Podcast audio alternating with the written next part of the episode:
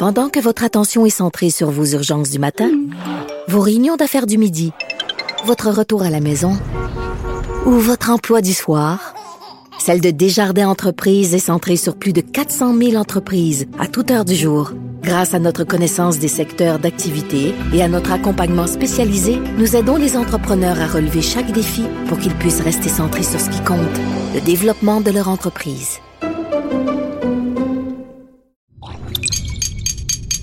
Cube Radio.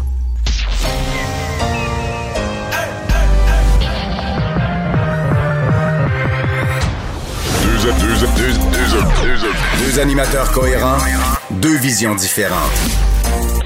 Une seule émission, pas comme les autres. Mario Dumont et Vincent Dessureau. Cube, Cube Radio.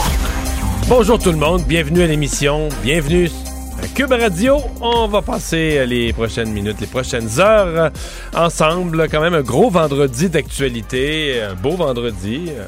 À vous résumer. Bonjour Vincent. Salut Mario. Es-tu euh, que, je pense que ton, ton, coin de pays a besoin de toi. Là? Je sais que tu ne suggères pas zone rouge, zone orange. Ça brasse en. Euh, ben oui, Saint-Laurent, les gens sont. Ben, en fait, j'avais commencé deux, trois jours avant l'annonce de M. Legault à dire qu'il y aurait de l'insatisfaction dans certaines régions. Donc, j'avais quand même vu venir la chose.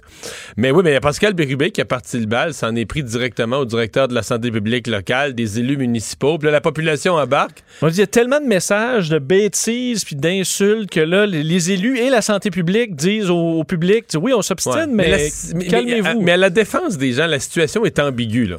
Parce que le nombre de cas est pas si élevé.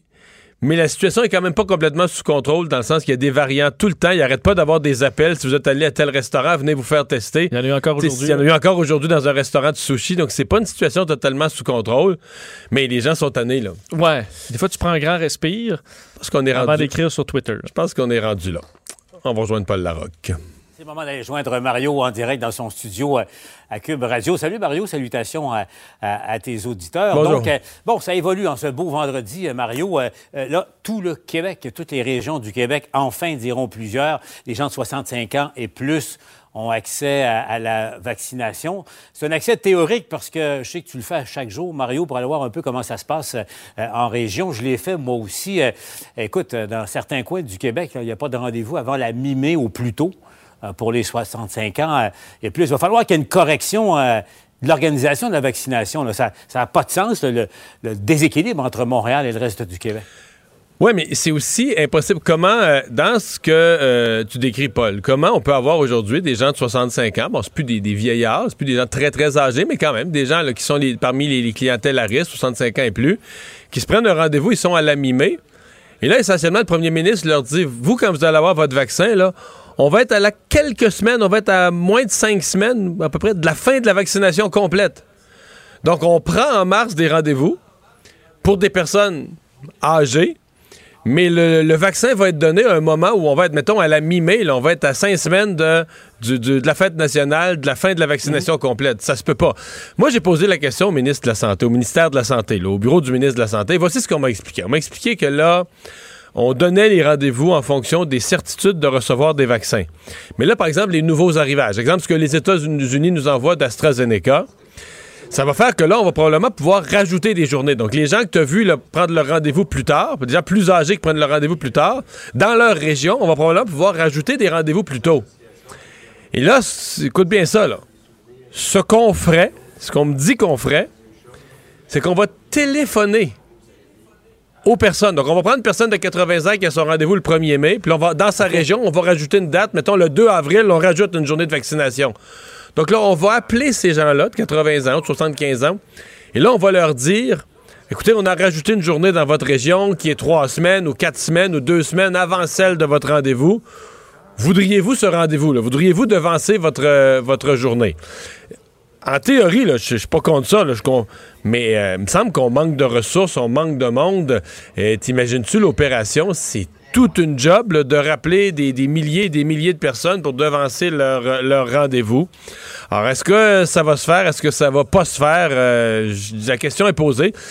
on m'a décrit ça. Je n'ai pas entendu que ça avait été fait. À l'heure où on se parle, je n'ai pas encore entendu que des, des opérations téléphoniques comme celle-là avaient été réalisées. mais ce sera à surveiller dans les, dans les jours à venir. Parce que, Mario, j'ai fait un petit exercice tout à l'heure. Je vais te donner trois exemples. Habites, ce matin, tu habites Repentigny, tu t'inscris, tu as ton rendez-vous dans dix jours. Tu habites euh, Saguenay, secteur de, Chicoutimi. Tu as un rendez-vous le 14 mai à Alma parce qu'il n'y en a plus du tout, du tout dans, à Saguenay. Fait que tu tapes un, 50 km. Tu habites euh, l'arrondissement Beauport à Québec euh, aujourd'hui, ça va à la fin avril. Donc, il y a vraiment une disparité. Mais c'est pas normal, Mario, que les gens qui sont déjà inscrits, mais qu'on les amène beaucoup plus tard, qu'on leur offre l'opportunité de, de revenir plus tôt. C'est logique qu'on le fasse, surtout pour des gens plus âgés, qu'on devance. Il y a une logique. C'est mm. juste l'opération. T'imagines-tu l'opération téléphonique de rappeler tous ces gens-là, le personnel que ça prend? Donc, euh, c'est bon, faut pas être négatif. La vaccination va quand même bien. Le Québec fait mieux que la moyenne des autres provinces canadiennes. Hier, on a eu un record. On est à 10 Mario. Absolument. Hier, on a eu un record, 38 000 euh, vaccins. Les pharmacies commencent à embarquer lundi. Ça va faire plus de doses à chaque jour. Euh, les entreprises, ce matin, on a eu l'annonce. Donc, il y a beaucoup de bonnes choses. Mais c'est clair que la priorité pour Montréal, a causé dans les régions, sans qu'il y ait eu de mauvaise foi, mais a causé dans les régions certains retards et ça, il y a un petit peu de travail à faire pour recoudre tout ça. Là. Puis c'est intéressant, revenons à ça, les entreprises, euh, Mario, parce que tu as vu la, façon que ça va fonctionner. Ça va prendre de, grandes entreprises, mais qui auront la responsabilité de, vacciner, bon, leurs employés, ça, ça va de soi, mais euh, leurs familles, déjà là, on fait un pas de plus, mais aussi la communauté autour. Euh, et, ça, c'est intéressant aussi. C'est nouveau, là. On, sort des, des sentiers battus. Oui. Et euh, on risque d'avoir des campagnes assez efficaces parce que ces entreprises-là, c'est quand même des entreprises manufacturières ou autres. Là, ils sont habitués, comme on dit, à faire des, des chaînes de montage, puis on opère, puis après un, c'est l'autre. Donc, euh, on risque d'avoir quand même une contribution importante à la vaccination. Euh, là aussi, j'espère, parce que dans chacune des... On a dit qu'on voulait mettre à contribution, quoi, 20, 25 des grandes entreprises du Québec. Alors, j'ai l'impression qu'on aura un peu les, les, champions économiques de chacune des régions, les grands employeurs un peu partout répartis à travers le territoire. Mm-hmm qui seront mises à contribution. Mais c'est, il va falloir, là, aujourd'hui, euh, euh, M. Dubé a reconnu que pour arriver à sa date du 24 juin, euh, certaines des grosses journées, il faudrait qu'on dépasse les 70 000 vaccins ah. donnés. là, pour faire ça, pour réussir ça, il faut, il faut vacciner. Et on le sait, le secteur public les, les, a ses limites là, en termes de, de, ressources humaines, de personnel, etc. Donc là, on ajoutera les pharmacies et on ajoutera des entreprises. Puis c'est, c'est, l'addition de tout ça qui fera qu'à la fin de certaines journées, je l'espère, on aura donné euh, plus, de, plus de 70 000 doses de vaccins. Mm. Mais au moins, euh, on va en convenir, Mario, au moins ça avance. Et, ouais, mais, euh, je le rappelle. mais, l'urgence, quand même. Le Québec est rendu à 10 Mario. Parce qu'on a beaucoup critiqué le gouvernement sur toutes sortes d'aspects, mais là, la réalité, c'est qu'il y a 10% de la population qui a reçu au moins une dose. Et on mène, au, au, Canada, le Québec euh, mène la marche. Mais en même temps, Paul, oui, oui on vaccine, là. Et je te dirais l'image, oui, on vaccine comme un lièvre qui court vite, là, mais on a leur nord aux fesses, là. Parce que regarde ce qui se passe en Ontario, regarde ce qui se passe en Europe, la, troisième vague, là. Puis c'est drôle parce qu'au Québec, on n'a pas l'augmentation des cas. dans, les hôpitaux, ça baisse. Tous les signes ont l'air à être au vert au Québec. En même temps, je posais la question à une dame en Italie qui nous disait nous autres, deux semaines avant, deux semaines avant le reconfinement, tous les signaux étaient ouverts, ça allait plutôt bien, tout le monde était encouragé, ça a viré vite. En Ontario aussi, là, il était à 8 900 cas, tout baissait, etc. Et ce matin, il était à 1745. Donc, on se dit, ouais, mettons, la, santé publique ce matin, l'INSPQ nous dit, on peut pas s'en sauver. On aura la troisième vague. Donc, si on est condamné comme ça, puis qu'il n'y a pas moyen de s'en sauver, bien, plus il y aura de personnes vulnérables vaccinées. C'est toute la différence du monde. Moins de monde à l'hôpital, moins de monde malade, moins de décès. Tu sais, c'est pas des petites différences. Ce sont des différences majeures à, chaque tranche de population qu'on réussit à vacciner avant l'arrivée d'une troisième vague, ce sont des gains, puis même ce sont des vies humaines qui sont, qui sont sauvées. Mario, euh, avant de se laisser, euh, euh, fin de semaine cruciale, on peut le dire, pour le chef conservateur Aaron O'Toole. Ça va pas trop bien pour lui, on en parle depuis un petit moment déjà. Il y a son congrès qui se déroule de manière virtuelle, que voulez-vous? En même temps, il y a des forces intérieures, internes au Parti conservateur qui, risquent de le plomber, de le tirer par le bas, Mario. Je parle de la droite religieuse, entre autres choses, qui, qui est jamais très, très loin du chef O'Toole. Il y a trois scénarios pour lui. Le scénario recherché, c'est le Congrès, donne un momentum, enthousiasme des militants, le discours du chef est inspirant, il se rend à la population pendant la prochaine semaine, on en parle. Wow, monsieur. Ça, c'est son, son scénario réussi. À l'autre extrême, le scénario catastrophe, le Congrès sort dans une division totale. Euh, des messages négatifs, euh, des vieux démons qui refont surface, l'avortement, etc., des choses dont on voulait plus parler, etc. Bon, ça, c'est les deux extrêmes. On s'entend que dans le deuxième extrême, si tout tourne mal, puis que les élections sont ce printemps, on donne pas cher de la peau des conservateurs. Justin Trudeau va repasser comme une balle majoritaire. Bon, entre les deux, il y a une espèce de scénario mitoyen où on réussit à, éliminer les, dissensions internes, à sortir du Congrès comme un Congrès uni, mais que dans l'exercice d'équilibriste, de garder tout le monde de bonne humeur, on réussit pas à, transmettre rien à la population. je te dirais, ça, c'est l'image d'une équipe de hockey qui, qui perd 3 à 1 après la première période, joue la deuxième, joue la trappe, compte pas de but, mais ça en fait pas compter. Mais là, tu te retrouves à la veille de la troisième période, puis c'est encore 3 à 1. Là. Tu tires de l'arrière, mais au moins, tu t'en es, pas fait compter deux autres. C'est pas 5 à 1. C'est un peu ça. Et moi, je pense que c'est peut-être là que les conservateurs vont ressortir, vont avoir réussi à éviter le pire, éviter la dissension publique. Mais est-ce qu'ils auront réussi à utiliser le Congrès comme le tremplin pour redonner de l'envergure à leur chef? Passer des messages aussi. Qu'est-ce que ça signifie un vote conservateur? Qu'est-ce qui ferait de différent de Justin Trudeau? Pourquoi monsieur, madame, tout le monde, ordinaire de la classe moyenne, mhm. cette fois-ci, là, on change, on vote? Tu sais, euh, souvenons-nous des grands votes de changement. Les gens avaient quelque chose à l'esprit. On met dehors l'ancien gouvernement pour une raison, parce que le nouveau nous amène quelque chose de neuf. Ça, Erin O'Toole n'a pas réussi à le passer. Ce, que les Anglais appellent le ballot question. Il est tôt la question de l'urne, ah mais je vais l'appeler aujourd'hui la question du changement. Pourquoi je change? Pourquoi je, je congédie Justin Trudeau et je mets sur le trône Erin O'Toole? Que va-t-il faire de mieux pour le Canada? À mon avis, M. O'Toole n'a pas réussi à installer cette, cette, réponse, cette réponse clairement pour les électeurs à l'heure où on se parle. Et c'est une question qui est cruciale et on verra, euh, ça risque de se jouer en fin de semaine. Ah, merci Mario, je te laisse retourner à ton émission. Bon week-end à toi et à tout ton monde. Alors Vincent, donc euh, on l'a effleuré, bilan des cas au Québec et en Ontario. Puis c'est ça, nous, la, troisième vague, on, la voit partout autour de nous, mais sur notre tableau de bord à nous, on, voit pas de signe pour l'instant. Ça bouge pas. Ce qui est peut-être, par contre, on n'a plus de baisse. Ça, c'est clair. Non, ça euh, c'est vrai. Euh, sauf dans les hôpitaux. Sauf dans les hôpitaux, effectivement. C'est repris à la... Tout à fait. dire 764 cas aujourd'hui 11 décès. Mais effectivement, dans les hospitalisations, moins 15. Donc, on devrait être en bas de 500 euh, dans les prochains jours, en fin de semaine. Moins 2 aux soins intensifs. On est repassé en bas de 100. On avait eu euh, une petite montée là, en milieu de semaine. Euh, ça s'est résorbé. 32 000 prélèvements. 38 000, presque 38 500 doses de vaccins. Ça, c'était la belle surprise aujourd'hui. Alors qu'hier, on était, on était un, peu, un peu trop bas à notre goût. on parlait du Bas-Saint-Laurent. C'est plus, bon, 5 cas. Saguenay, encore plus 30. 52 en capitale nationale. Ça, c'est, on a pas mais, le pire, c'est l'Outaouais. La région qui est le plus en danger, qui est passée en zone orange et qui, sincèrement, n'a plus les chiffres d'une zone orange, c'est l'Outaouais. Parce que là, c'est plusieurs jours de suite qu'on est, euh, on est en augmentation. Oui, 53 cas, c'est beaucoup. Euh, si on compare, le capital national, c'est une population plus grande à 52 et on les surveille. Donc là, Outaouais, 53, c'est pas bon. parce que si tu mets sur une courbe, là, mettons, si tu mets sur une courbe les 10 derniers jours, là, ah ça monte tout le temps. Là. Absolument. Et, euh, on était dans les 20, on était dans les 30, là, on est rendu à 50. Parce que les classiques, c'est stable parce que Montréal, euh, Laval, la Naudière, Laurentide, Montérégie, il y a encore beaucoup de cas, là, mais il n'y a pas de montée. Là. Euh, mm. Aujourd'hui, c'est encore dans 50 et 70 dans les, dans, les régions. Montréal est à 317. Alors qu'en Ontario, ben là, en, en, Ontario, là, c'est toute une montée. Aujourd'hui, le chiffre, 1745 nouveaux cas, 10 décès. Et on avait vu plus tôt cette semaine que les cas montaient, mais pas encore les, les hospitalisations. On s'attendait, on dit, OK, à un moment donné, là, les cas des dernières semaines vont commencer à arriver. C'est un peu ça. 29 hospitalisations de plus en Ontario, plus 5 aux soins intensifs.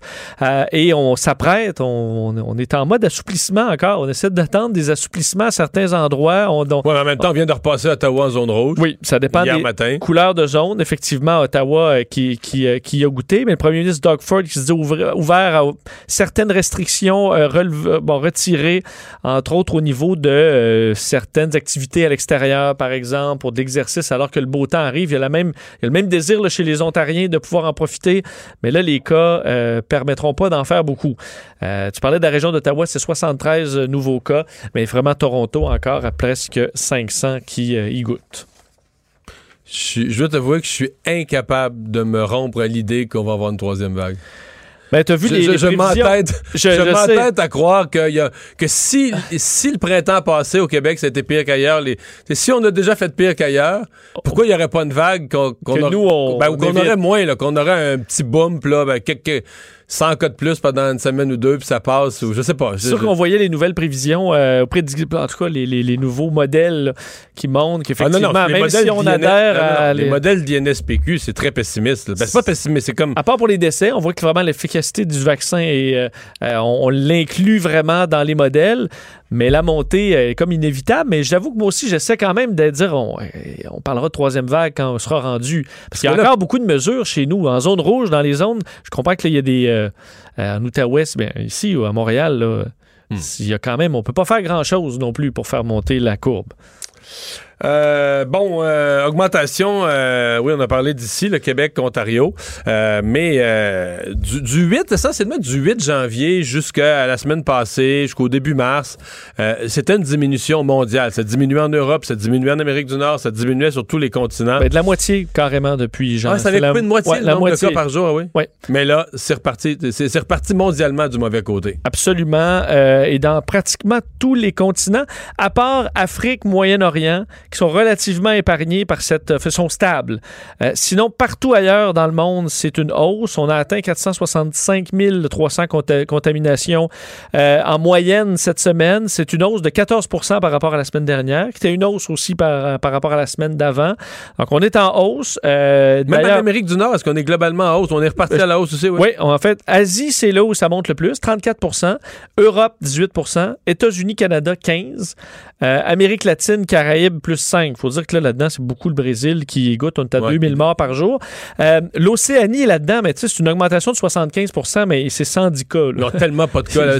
C'est des- îles. Et c'est en Papouasie. Nouvelle-Guinée, où il y a eu une montée de cas. C'est vraiment là, c'est c'est En fait, c'est circonscrit. le seul continent, l'Océanie, où la pandémie est vraiment sous contrôle. Euh, tout à Il y a fait. des pays comme la Nouvelle-Zélande qui ont à peu près zéro cas. puis- Les pays où il y a le plus, la plus grande montée, le Bangladesh, 92% de hausse. La Moldavie, 78. L'Ukraine, 55. Les Philippines, le Pakistan, 52. Euh, et là où on a la plus forte décroissance, c'est où? Je sais pas. Israël, moins 44 Ah, ben ouais, avec la En une vaccination à semaine, 80 moins 44. ouais. euh, avec seulement euh, 1700 nouveaux cas par jour. Donc, eux sont en. C'est une très forte baisse. Et je te disais, le Mais Brésil. eux ont vacciné, là, en pleine, en pleine vague. Là. hein. Oui. Ils ont vacciné là, dans la deuxième vague. Il y avait des cas tous les jours. Ils ont vraiment réussi parce que c'est drôle. Je, voyais le cas d'Israël, puis ça me faisait penser. Tu vas dire peut-être ça n'a pas rapport, mais au, au manoir Laval, là, tu sais, le- la résidence personnes âgées à Laval, où on a arrêté la vaccination parce qu'on disait. Bon, finalement, on l'a repris là, dans certaines ailes ou sur certains étages. Je les ailes qui n'étaient pas touchées, là. c'est ça. Je comprends que tu veux pas que tes vaccinateurs, puis même la, la- la madame qui vérifie la carte d'assurance maladie ou le monsieur, tu sais, prennent la, attrape la COVID en, en faisant du travail de bureau avec des personnes qui l'ont. Mais en Israël, ils ont fait toute la campagne de vaccination en pleine vague. Il y, avait des, des cas euh, 2000 par jour, puis Et ils euh, vaccinaient pendant ce temps-là. je voyais des vidéos dans des bars de Tel Aviv, là, puis je veux dire, euh, y a plus de Non, ceux qui ont le c'est le par- eux, là, ils, là. Ouais, là, ils recommencent à vivre là-bas. Ça les barre tout le monde aux tables. puis ça, ça faisait rêver, là. Ouais. Ça faisait Mais rêver. en Europe, ce matin, je faisais le bilan. En Europe, ça monte. En France, en Italie, en Pologne, en Pologne énormément. En Ukraine, tu l'as mentionné. En Norvège, ils ont leur pire jour depuis le début, avec la première ministre qui s'est fait prendre d'elle-même à tricher Oui. les règles sanitaires.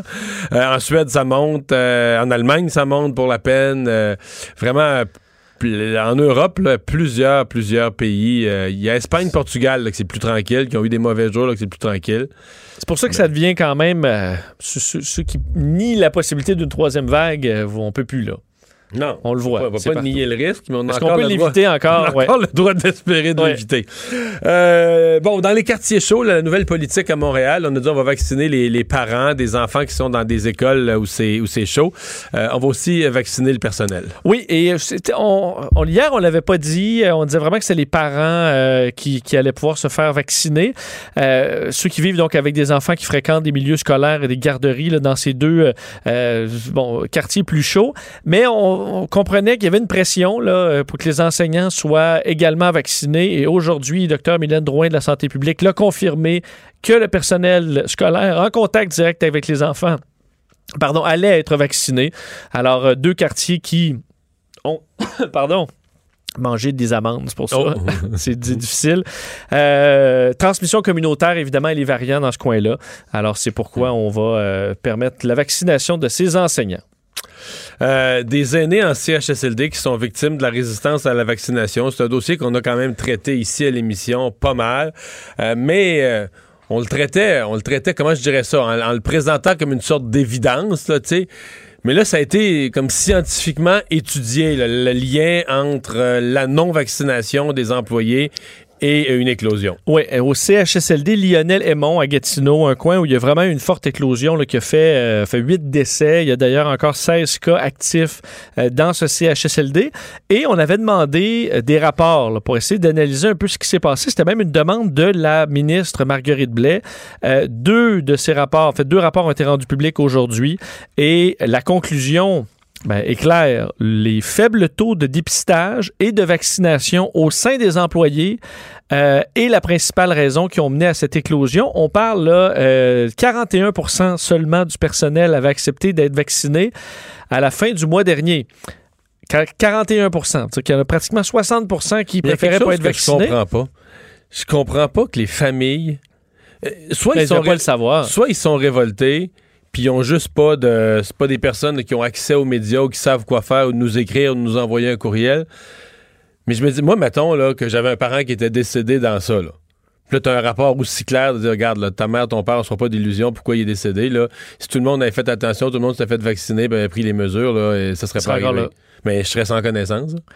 Mais je me dis, ça se peut pas qu'il y ait personne, que tout le monde dans la famille dit, oh, c'est des choses qui arrivent, là, les gens, chacun a sa liberté, il voulait pas se faire vacciner, il voulait pas, puis maman est je morte. Respecte ben ça, On respecte ça. Maman est morte, maman est morte, c'est pas plus grave que ça. Je, je peux pas croire, je suis pas capable de me convaincre que les familles réagissent comme ça, puis qu'ils sont pas. En colère. sont pas aux abois, là, ouais.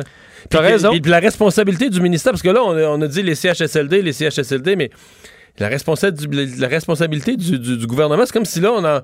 C'est le même type de responsabilité quand le gouvernement laissait passer les employés d'un CHSLD à l'autre, on le blâmait. Quand les gens n'avaient pas l'équipement de protection, on le blâmait.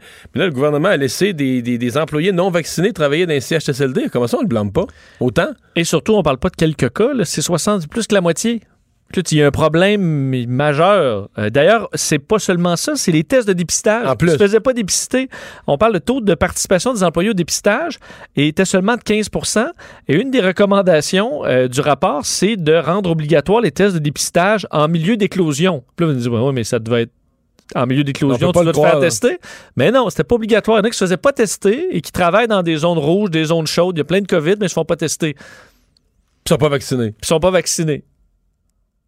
C'est un peu dur à croire, mais là, on en, on en est là. Alors, euh, il y a peut-être que des familles attendaient une confirmation, mais là, vous l'avez, euh, vous l'avez en pleine face. Là.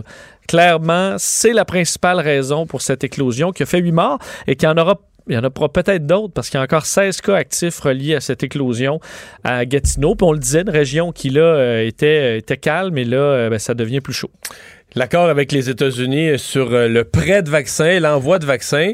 Euh, c'est apparu dans l'actualité hier, puis c'est comme si aujourd'hui on se rend compte que c'est vraiment quelque chose de c'est des vaccins qui traînent dans un entrepôt. C'est pas un accord sur six mois, c'est quelque chose d'immédiat. Oui, et euh, on y arrive bientôt. Selon Justin Trudeau, il dit que c'est sur le point d'être finalisé cette entente pour 1,5 million de doses. Et on pourrait avoir les vaccins avant fin mars? Oui, parce que euh, en fait, on comprend, c'est pas des nouvelles doses, des doses qui étaient prévues à recevoir plus tard, mais qu'on aurait euh, tout simplement devancé. parce que, entre autres, aux États-Unis, on les utilise pas. Il pas non, mais pour nous, ça fait une différence parce que comme on craint cette vague, plus on a, plus on a de vaccins à donner tôt, mieux c'est, là. Oui, de sorte qu'on devrait recevoir ces, euh, ces vaccins-là avant la fin du mois. Ce serait donc une avance sur les 6 millions de doses qui sont, qui sont attendues là, pour, euh, bon, pour le trimestre. Et euh, on disait qu'on s'attendait maintenant à recevoir 36,5 millions de vaccins d'ici la fin juin, 118 millions d'ici la fin septembre. on s'entend qu'à un moment donné, il n'y aura plus de, plus de rareté. Et on tenait à rappeler que, parce que c'est du AstraZeneca, là, et Dr Tam, aujourd'hui, tenait à rappeler, même marteler, là, que euh, c'est un vaccin qui est efficace, c'est un vaccin qui est sécuritaire, qu'on est en collaboration avec les organismes de réglementation internationaux, qu'on fait tout le travail et qu'on n'a aucun doute que l'AstraZeneca. Comme c'est là, tous nos élus vont être vaccinés au AstraZeneca. oui, ben là. Euh, Mais euh, en France, tu as vu qu'ils ont recommencé aussi la campagne de. Après l'arrêt, hier, l'Agence du médicament d'Europe a dit oui, on reprend la vaccination AstraZeneca. Ils l'ont repris ce matin. Puis en France, le premier ministre Jean Castex s'est fait, ben vacciner devant le public qu'avec un AstraZeneca. C'est sûr que là, la classe, toute la classe politique est un peu coincée. Mais effectivement, ce sera quand même bon de parce que là, si, si Joe Biden vous rajoute 1,5 million dans deux mois on s'en fout, là. on va en avoir plein. Mais c'est maintenant. ça, ça fait une différence. D'ailleurs, euh, dire que Christian, non, c'est notre responsable des vaccins, Daniel Paré, disait en ce moment, on pourrait encore augmenter facilement. on n'est pas bloqué par le, la capacité de vaccination encore, c'est le nombre. Alors, si on en avait, si on en a plus dans les prochaines semaines, on pourra l'administrer. Et ça, c'est quand même rassurant. Oui, parce qu'il a l'air à dire que cette semaine, là, on va avoir donné à quoi? À 30 000 par jour, à peu près 200 000 vaccins euh, sur 7 jours. c'est ça qu'on, c'est ce qu'on avait, là. On n'a pas plus. Oui, mais on dit là, les doses reçues sont insuffisantes pour augmenter. Parce qu'on vient perdu. C'est-à-dire que, non, c'est que perceptuellement, on en vient, incluant nous-mêmes, même si moi j'ai des tableaux de ça, mais on en vient qu'on se fait tellement dire des millions de vaccins, des millions de vaccins par M. Trudeau, par le fédéral Combien qu'à penser qu'ils sont déjà arrivés, là, mais tu sais. Euh, ben non, c'est ça. ça. rentre là, ça commence, mais euh, cette semaine, on avait encore juste, ben juste, on avait juste 200 000 au Québec à administrer. C'est pourquoi aussi, au fil de nouveaux arrivages, il y a des des, plages horaires qui vont se déployer un peu partout dans les régions. Je sais ben, que ça a moi, été difficile. Moi, les nouveaux AstraZeneca, mon espoir, en tout cas ce que je me disais, ça pourrait être une occasion. Oui, on pourrait rajouter des dates là, dans la région, des, dates de, de grandes cliniques mais on pourrait aussi en profiter pour devancer l'opération pharmacie. Là. Je pense que les pharmaciens un peu partout au Québec sont prêts. Donc, on pourrait accélérer l'opération pharmacie hors Montréal. Montréal, lundi, les 350 pharmacies premiers commencent. Mais on pourrait peut-être devancer pour les hors Montréal, dire aux pharmaciens, ben, donner des rendez-vous, puis vous allez commencer à vacciner plus tôt. Surtout qu'à certaines, à certains endroits en région, tu peux être loin de ton centre de vaccination le plus proche. Là. Il a peut-être qu'avoir une pharmacie un petit peu plus près, ça peut être intéressant.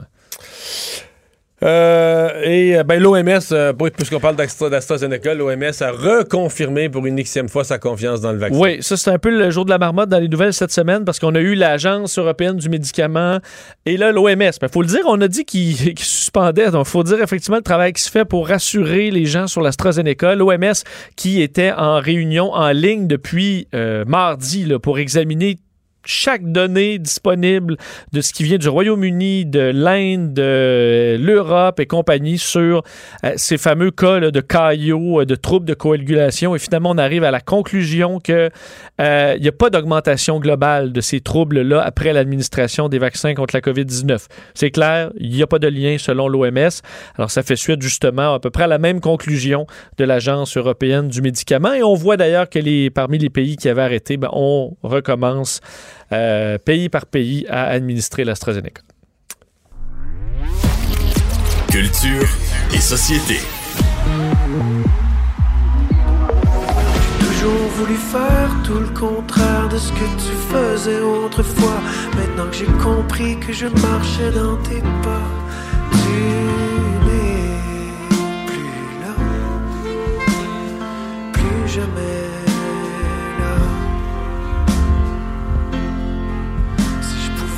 Bonjour Anaïs.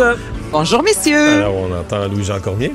Louis-Jean Cormier, grosse journée, je vous dirais, pour Louis-Jean Cormier. Nouvelle chanson, L'ironie du sort, c'est ce que vous venez tout juste d'entendre. Chanson, mais c'est qu'il a écrit euh, à la suite du décès de son père en 2020. Il en avait parlé sur les médias sociaux. Et là, aujourd'hui, nous annoncer, bon, l'avenue d'une nouvelle chanson, l'avenue d'un album, mais également Le ciel est au plancher. Donc, cette chanson-là, en fait, va évidemment se retrouver sur l'album qui va sortir le 16 avril.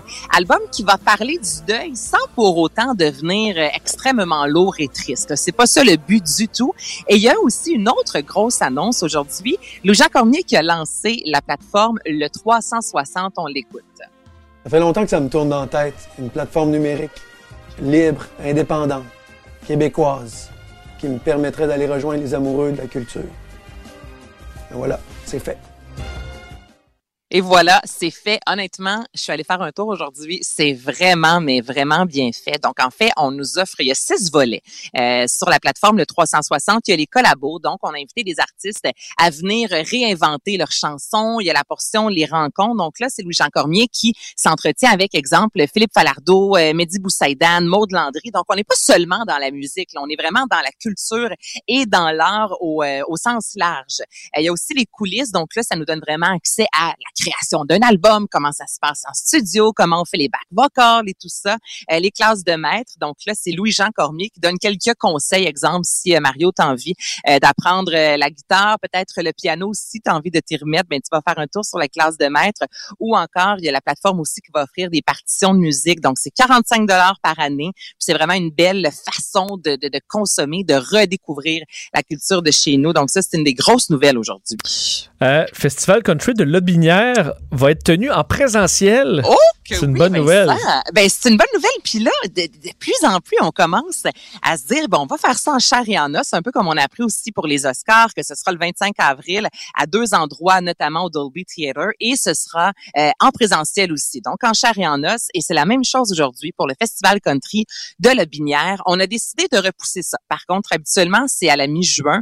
Là, on s'est dit, oh, on va faire ça au mois de septembre, un peu comme hier, mais si on a jasé justement du Festival Western de Saint-Tite. On se disait, le fait que c'est en septembre, ça donne du lousse, ça donne du temps pour les, le, vaccin, ça donne le temps de voir ce que les autres festivals vont faire. Donc là, euh, eux se sont dit, ben on y va avec des artistes québécois comme euh, entre autres Matling, mais on a aussi annoncé la venue de l'affiche, la tête d'affiche américaine Granger Smith. Steer the wheel one-handed on a two-lane, hugging that line. I got the windows down, no one else around, singing. Et moi, j'aimerais bien ça, voir ça dans un festival. Le reste à voir, évidemment, avec les frontières et tout ça. Mais, euh, tu sais, il y a quand même de l'espoir. Et c'est pas euh, deux, trois billets hein, qui sont mis en vente, là. 5000 laissés passer. Non, mais c'est énorme. Vous trouvez pas? Oui, quand même. C'est vrai. Mais euh, ce qui dit country dit euh, du monde, là. Ben, qui dit country, dit du monde. Le, le, le site peut accueillir jusqu'à 12 000 personnes, un peu comme on parlait hier, Saint-Tite, ça va jusqu'à 650 000 personnes, mais quand même 5 000, tu sais, on est loin là, du 250 personnes maximum dans une salle de spectacle. Donc là, euh, les organisateurs du, de l'événement se disent, l'ont dit, on est optimiste, on espère, mais au moins, si jamais ça va bien, ben, on va pas se faire prendre à la dernière minute euh, en n'ayant pas de programmation. Donc là, ça y est, c'est lancé. Les gens peuvent acheter leur billet. Bravo! Et euh, ben, on se parle déjà de Star Academy. Star Academy, et je vous parle, messieurs, les sessions de Waterloo, ce sera officiellement disponible ce dimanche. Les euh, académiciens qui vont euh, nous faire découvrir les chansons qu'ils ont composées euh, de A à Z, avec entre autres Louis Clavis et Étienne Dupuis-Cloutier. Ce seront d'ailleurs les deux invités avec Sabrina Cournoyer. Ils sont bons, parce qu'on les voit travailler un peu dans, la, dans les quotidiennes. Tu dis, OK, ils connaissent leur, affaire, ces deux-là. D'ailleurs, le résultat, j'ai trouvé ça très intéressant. Ben oui, tu as tellement raison, Vincent. Donc là, je vous fais entendre deux chansons totalement différentes. Tout d'abord, voici un extrait euh, d'une des quatre chansons, Rendez-vous sur la Lune. J'ai peur mais j'avance, je ne pense plus, je prends ma chance. Je n'écoute plus les gens et je me lance. Je suis pas prêt mais j'avance, je laisse. Hey, c'est l'été là. Ben ouais. Écoute, moi je trouve qu'avec le soleil, ça va tellement bien. Et une autre des chansons que vous allez trouver sur l'album, c'est Waterloo. Et moi, je crois que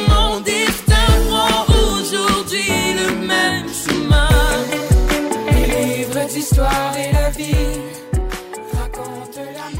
la vie. sonorité très actuelle. Euh, Waterloo, il y a même euh, par moment des l'expression des riffs de guitare qui nous ramènent euh, un peu à un son un peu plus folk. Donc, on va découvrir ça officiellement ce dimanche. Comme je vous disais, Sabrina Cournoyer avec l'avant-variété Star Academy à 18h30 sur Cube Radio. Mario Pelcha sera à Star Academy pour célébrer ses 40 ans de carrière. Roxane Bruno y sera également. Donc, c'est une autre belle grosse soirée à ne pas manquer qui sera diffusée à TVA et à Cube Radio simultanément. C'est un petit step pour moi, ça. Des artistes qui fêtent leurs 40 ans de carrière. Ah ouais. Puis je me hein? souviens, je me souviens quand il était un nouveau qui apparaissait, il était un ah jeune nouveau qui apparaissait. Tout à ce souvenir-là, là, ouais. Ben, c'est flou, là. J'avais, mettons, 10 ans, mais quand même. Mais est-ce que tu te souviens, Mario, euh, je suis un chanteur. Ça, ça a été son premier 45 tours. Est-ce que tu as les paroles en tête ou c'est ben, Dans ce que tu viens de dire, effectivement, on écoutait des 40, j'avais des 45 tours. T'as pas écouté souvent des 45 tours, toi? non, on n'est pas rendu là, Vincent, Non, mais moi, j'ai... Ben, Il y avait un gros piton, là, 45, 33, 45, 33. Puis chez ma grand-mère, le piton, il y avait un 78. Puis là, je dis, mais pourquoi grand-mère, t'as pas juste 45, non, t'as 78? Ben, elle dit, ouais, elle dit, avant, les vieux 10, c'était 78 tours. Ben, elle dit, je pense j'en ai encore un. Puis là, elle avait sorti ça, elle avait mis 78, puis elle avait un 10 qui tournait vite, vite, vite. Ah, C'est ça, hein? Mais il y avait un son sur les Il n'y a pas le son du vinyle là-dessus. non, c'est ça. Il y avait un petit grichement, moi, que j'adore, que qui amenait un petit quelque chose. Harmonium sur un vinyle. Non, mais c'est pas pareil, Mario. Il, non, non, mais c'est juste qu'il y avait un petit grichement. Euh, c'est parce que maintenant, les gens qui écoutent encore des 33 tours, c'est des collectionneurs. Là, ils le traitent, ils l'enveloppent dans le velours, ils le traitent comme une perle. Là. Mais quand mhm. c'était l'objet du quotidien pour écouter de la musique, un 33 tours, il traînait, tu le pitchais ben, Comme des disques compacts. Tu le laissais traîner. Ouais. le petit grichement, il allait pas, il allait pas en diminuant. il suivait pas le rythme, le grichement. Le grichement, il allait pas en diminuant. Hey, merci Anaïs, bonne fin de semaine. Salut, bonne fin de semaine. Pour une écoute en tout temps, ce commentaire d'Anaïs Gertin-Lacroix est maintenant disponible dans la section balado de l'application et du site cube.radio. Tout comme sa série balado, Culture d'ici, un magazine culturel qui aligne entrevues et nouvelles du monde des arts et spectacles. Cube Radio. Il explique et démystifie l'économie. Pierre-Olivier Zappa, à vos affaires. Bonjour Pierre-Olivier. Salut Mario. Alors l'économie, c'est aussi euh, l'emploi et euh, une situation particulière que tu vas explorer ce soir de congédiement. C'est une mise à pied qui sort de l'ordinaire et ce soir, euh, on vous présente une histoire assez consternante, celle d'un Montréalais, il s'appelle Sean Fitzgibbon. Il travaille depuis 32 ans pour Air Canada et depuis à peu près une décennie, M. Fitzgibbon a perdu la vue.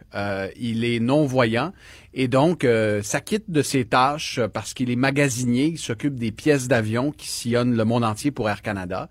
D'ailleurs, c'était l'une des vedettes de plusieurs publicités d'Air Canada sur la diversité et l'embauche de personnes euh, qui, euh, qui ont un handicap. Donc, M. Fitzgibbon a fait plusieurs apparitions dans des vidéos. Ils l'ont introduit dans des publicités sur l'inclusion. Puis maintenant, il congédie pour la même raison. Et là, ils l'ont mis à pied euh, parce qu'il est évidemment non-voyant. Et euh, tenez-vous bien, il reçoit une lettre de mise à pied. Et dans sa lettre, regardez, j'ai l'extrait ici, là. J'ai la copie de la lettre. Euh, si votre condition de santé s'améliore et que vous n'avez plus besoin d'accommodement, veuillez en informer la compagnie car cette information pourrait avoir une incidence sur votre capacité à retourner au travail. Monsieur Fitzgibbon. Mais tu peux pas dire à quelqu'un si vous quelqu'un qui est aveugle si vous recouvrez ben. la vue par miracle, ça n'a pas de bon sens. À moins d'un miracle, M. Fitzgibbon ne pourra jamais admirer un coucher de soleil, euh, recroiser le regard de, de, sa, de sa femme ou encore marcher seul sans son chien d'assistance. Donc, c'est complètement euh, méprisant comme lettre de mise à pied. Euh, et ce n'est pas tout. M. Fitzgibbon était à un an de sa retraite.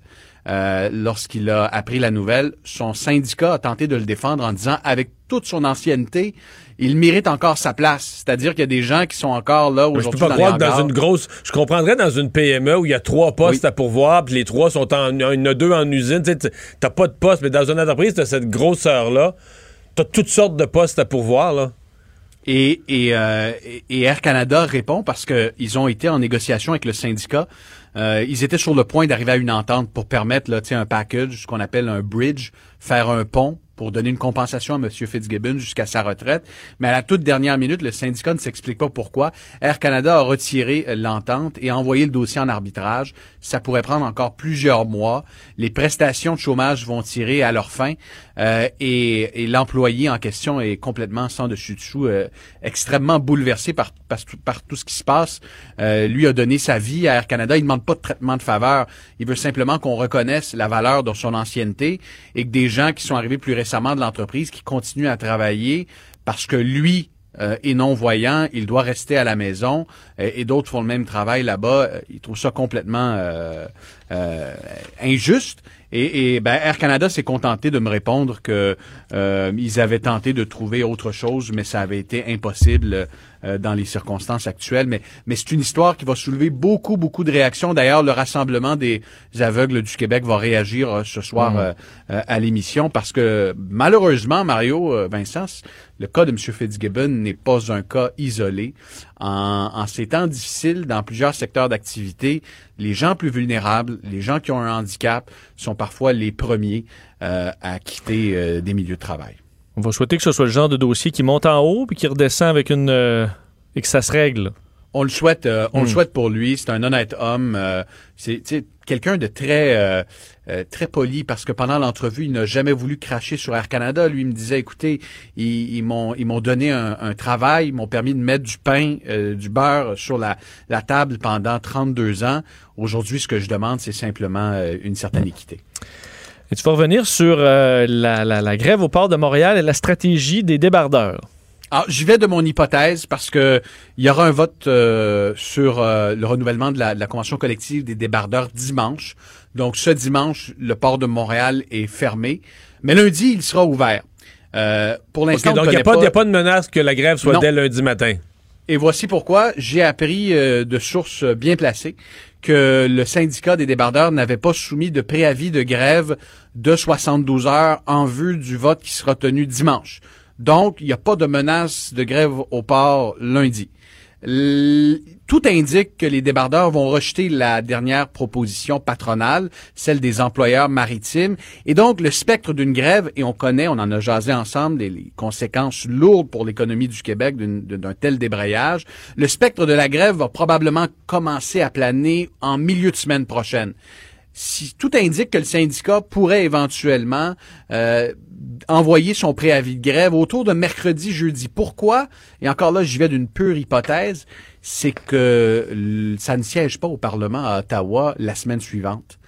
Et donc, Mario et Vincent... pas, de, pas de menace de loi spéciale. Il ben, faudrait, faudrait, rappeler le Parlement d'urgence, faire siéger les députés au Parlement alors qu'ils ont toutes sortes d'autres activités inscrites à l'agenda. Ils sont partis dans leur comté partout au Canada. Donc, le calcul du syndicat, et encore là, c'est purement hypothétique, on s'en reparlera la semaine prochaine, mais voyant le fait que le Parlement ne siège pas, ça mettrait une pression encore plus importante sur la partie patronale pour arriver avec une offre bonifiée et possiblement donc déclenchement d'une grève à quelque part, pas la semaine prochaine, mais l'autre semaine. Et je prévois qu'à la toute dernière minute, genre minuit moins une, on va régler le dossier et qu'on va éviter une grève. Je viens de mon hypothèse, on s'en reparle, les gars. Ben, on va surveiller ça. On va surveiller, entre autres, le résultat du vote de grève euh, dimanche. Pierre-Olivier, merci. Bonne fin de semaine. Pendant que votre attention est centrée sur vos urgences du matin, vos réunions d'affaires du midi, votre retour à la maison ou votre emploi du soir, celle de Desjardins Entreprises est centrée sur plus de 400 000 entreprises à toute heure du jour. Grâce à notre connaissance des secteurs d'activité et à notre accompagnement spécialisé, nous aidons les entrepreneurs à relever chaque défi pour qu'ils puissent rester centrés sur ce qui compte, le développement de leur entreprise.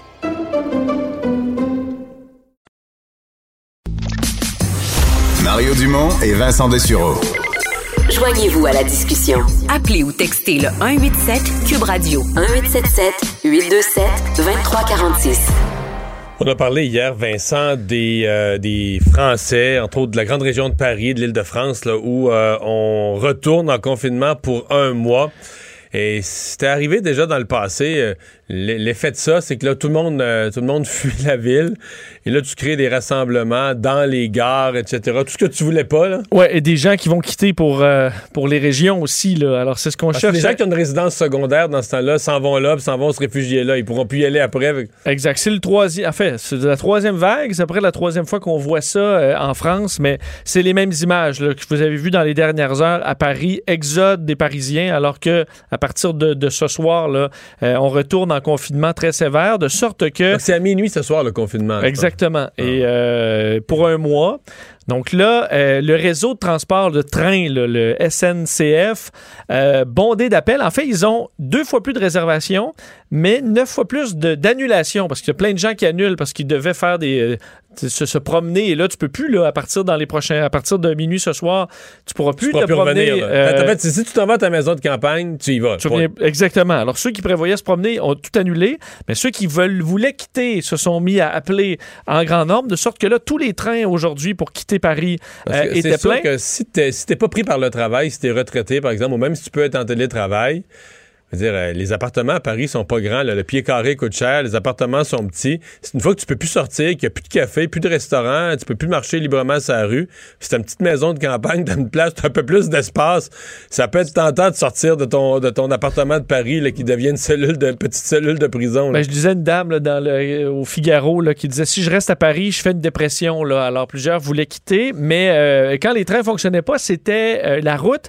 Et on parle de. C'était la congestion. Ben, congestion. Euh, normalement, on a ajouté 100 km de bouchons euh, dans les dernières heures euh, dans la région parisienne. Normalement, il y a 300, c'est quand même beaucoup, 300 km de bouchons typiquement. Hors pandémie, il faut dire que ça avait déjà baissé. Là, on était à 400 km de bouchons dans la région. on n'avait pas vu ça depuis longtemps, les gens qui essayaient de quitter la ville. Alors, situation quand même particulière, en espérant que ça transporte pas des variants et euh, du virus dans des régions qui sont moins touchées parce que la menace est, là en France, qu'on est soit obligé d'étendre ce confinement-là à la grandeur du pays un nouveau variant qui est découvert, euh, un nouveau variant qui est beaucoup plus difficile à identifier, entre autres par le, test euh, habituel, le test PCR, on n'est pas capable. Oui, c'est quand même euh, une nouvelle particulière. C'est notre collègue Diane Lamar LCN qui, en parlait aujourd'hui et c'est particulièrement intéressant et inquiétant. C'est un variant qui est pas nécessairement, on dit pour l'instant qu'on qualifie pas de plus mortel ou plus contagieux, mais qui est invisible. En gros, c'est qu'il n'est pas détectable au test PCR. On comprend que les variants, c'est toutes sortes de, euh, mutations qui sont faites euh, de façon aléatoire. Il y en a comme, comme ceux-là, le britannique ou euh, sud-africain, qui ça leur donne soudainement de plus grandes propriétés de contagion, par exemple. Dans ce cas-là, ça semble être tout simplement que ben, il y a une modification qui fait qu'il est impossible à détecter par un test PCR traditionnel qui est vraiment vu comme étant la norme. Alors, en, en, Belgique, on a remarqué des gens qui avaient des symptômes de la COVID. Ils allaient faire leur test, ils ressortaient négatifs, négatifs. Finalement, c'est 79 personnes qui auraient été infectées par le virus euh, qui était indétectable. Alors là, on a un problème. On a ajouté ce variant-là sur la liste de l'OMS des variants à surveiller. Il n'est pas encore sur les variants inquiétants parce que ça, c'est quand plus de critères, c'est ceux-là où on a le brésilien, sud-africain et le variant anglais. Mais on devra le surveiller pour essayer de comprendre est-ce que la mutation, euh, qu'est-ce qui fait que cette mutation-là le rend indétectable? Est-ce qu'on peut faire des modifications faciles pour le rendre détectable? Parce que là, présentement, pour le détecter, c'est le séquençage. Et le séquençage, on sait au Québec, c'est un mois. Un mois de travail à peu près. Donc, s'il faut commencer à avoir cette souche-là qui s'étend, euh, on a un problème. Non, c'est que le délai d'identification devient tellement long, c'est... Que là, il faudrait euh, traiter comme un cas de COVID n'importe quel symptôme. Alors, on espère qu'il ne s'étend pas. L'OMS l'aura à l'œil. Euh, Justin Trudeau qui a été assez ferme lorsque questionné ce matin sur ben, les deux procès. Il y en a un qui... On s'est réveillé ce matin, il y en avait un qui était déjà fait, celui de Michael Spaver en... Ouais, et, euh, écoute, ça a été expéditif. C'est ça, on voit à quel point c'est, euh, ce sont pas, pas une justice comme on a chez nous. Là, Michael Spaver, des deux Canadiens détenus en Chine depuis Mais moi, j'avais jamais entendu que l'avocat de la défense peut pas s'exprimer. On ne demande pas à l'avocat de la défense, peut pas plaider. Peut pas donner son, point de vue. Il pourrait perdre son droit de pratique. Oui, et je suis pas sûr que non plus c'est euh, c'est les plus grands avocats. Euh, euh, donc, en un peu plus de deux heures, il s'est fait juger. selon bon, ce que dit un diplomate canadien aujourd'hui, Michael Kovrig, lui, doit être jugé à partir de lundi. pas de témoin. Non, pas de témoin. On comprend. Personne n'assiste, personne ne sait ce qui En deux heures, on dit pourquoi tu es accusé, puis on c'est terminé, en gros. Euh, et aujourd'hui, Justin Trudeau a dénoncé ce, ce, qu'il qualifie de manque de transparence l'entourant euh, la situation des deux Canadiens, une situation qu'il juge totalement inacceptable, parle de détention arbitraire euh, et bon que les procédures judiciaires là, ce manque de transparence en général. Il faut dire ni la presse ni des diplomates canadiens ont pu assister à cette audience-là ou même voir l'accusé. Alors il n'y a pas de lien, il est complètement seul. Euh, lui qui est un homme d'affaires arrêté donc en décembre, en même temps que Michael Kovrig, ou presque, là, un ex-diplomate, quelques jours après l'interpellation de Meng Wanzhou en territoire canadien. Euh, on sait que en Chine, on dément qu'il y ait le moindre lien entre ces deux affaires-là, mais évidemment, on n'y croit pas. Alors, euh, les relations entre le Canada et la Chine qui sont pas beau fixe, alors que les États-Unis et la Chine font leur rencontre diplomatique en Alaska où ça se passait pas très bien non plus. Euh, il y a eu des messages très clairs en public entre les deux pays. Quand on voit l'ampleur de la tension entre la Chine et les États-Unis à cette rencontre en Alaska, on comprend que quand Justin Trudeau rencontre Joe Biden, puis il dit Hey Joe, il faudrait bien que tu plaides pour nos deux Canadiens. Là, il dit, M. Biden dit Oui, oui, oui, ah oui, on a ça dans nos dossiers. Là, quand on va parler à la Chine, on, va, leur, dire. Mais dans les faits, tu te rends, mettons que tu regardes la tension États-Unis-Chine, dis le problème des deux Canadiens là-dedans. Pas que Biden ou, son secrétaire d'État ne trouve pas ça quelque part un peu important, mais il peut être touché, mais ça, c'est pas l'enjeu. C'est la priorité 90. Je veux dire, dans le fond, dans tout ce qu'il y a comme crise à gérer entre les deux, commercial, les Ouïghours, euh, les droits de l'homme, c'est une, affaire qui devient secondaire. Il faudrait être très optimiste pour penser que les Américains mettent le pied, mettent ça comme un point à la rencontre. Pendant une heure, on parlait de ça aux Chinois. Là. Non, mais c'est si on reprend, on se met dans la peau de ces deux hommes-là, je veux dire, c'est une histoire d'horreur à tout point de vue. À quel point tu dois te sentir complètement pris au piège sans, sans voir la lumière au bout du tunnel. Euh, puisqu'on parle des Américains de Joe Biden, euh, il fait la nouvelle aujourd'hui pour une drôle de raison. En fait, drôle puis pas drôle. Je vois bien des gens qui font des farces avec ça, mais veux dire, c'est drôle. Je, je, suis pas sûr, moi. J'ai plutôt tendance à m'inquiéter. C'est une vraie situation, là. Oui, alors que Joe Biden euh, montait vers Air Force One. Alors, évidemment, il y a toujours quand même de nombreuses marches pour monter dans son, dans son 747. alors qu'il se dirigeait vers Atlanta, il a trébuché. Mais quand même, trébuché, pas à peu près, là deux fois. Une bonne fouille, là, une bonne fouille. Euh, avant de se reprendre, réussir à monter et de saluer la foule. Euh, c'est pas fait mal. Non, mais c'est un escalier très à pic. Tu dis, il pourrait, il pourrait partir vers le bas puis se tuer. Ben, c'est ça. Moi, j'imaginais. C'est un escalier long et à pic. J'imaginais la scène là, où il déboule. Je veux dire, je suis pas sûr qu'il survit, là. C'est à pic. Hein. C'est pas un escalier normal. Un escalier d'avion, c'est à pic. C'est comme une échelle. Oui, et là, et, euh, et, là, plusieurs critiquaient les médias de parler de ça. Il y a quand même, faut dire, les démocrates, pendant la campagne, avaient joué aussi à rire de Donald Trump. Tu, te souviens, il avait des, descendait une rampe militaire, petit pas par petit pas. Et on avait, euh, dans une publicité, dit il y en a qui veulent courir dans les marches et d'autres qui veulent prendre ça lentement, en comparant un peu la vivacité de Joe Biden, qui courait toujours un peu dans les marches. Mais c'est drôle, moi, la, vivacité de Joe Biden, j'ai l'impression que c'est pas vrai. C'est-à-dire qu'on l'a poussé à faire des, petits pas, des petits pas de course. Et moi, si j'étais démocrate, là, je changerais l'histoire, puis vite. C'est un vieux monsieur dont on, bénéficie, dont on bénéficie de la sagesse, puis tout ça mais qui est dans une forme physique limitée. Il faut faire attention à lui. Puis il y a pas. Euh, es-tu vraiment quelqu'un qui attend des prouesses physiques de Joe Biden? Non. Fait faut que faire une roue latérale. Là. Non, c'est ça. Fait que s'il faut qu'en montant l'avion, il y a un garde du corps qui reste proche, puis que s'il rate une c'est complètement ridicule parce que c'est vraiment dangereux. Excusez-moi, puis que le président américain prenne un risque comme ça, c'est absurde. Pour, prouver la situation qui. Pour prouver une force physique, Franklin Delano Roosevelt est en fauteuil roulant. Je comprends qu'on l'a caché à l'époque, les gens ne le savaient pas. Mais là, aujourd'hui, on est en 2000, on est en 2021, puis Franklin Delano Roosevelt en fauteuil roulant a relancé l'économie, c'était le New Deal. Puis il a relancé l'économie, une des périodes, ça a duré 25 ans de prospérité. Là. Oui.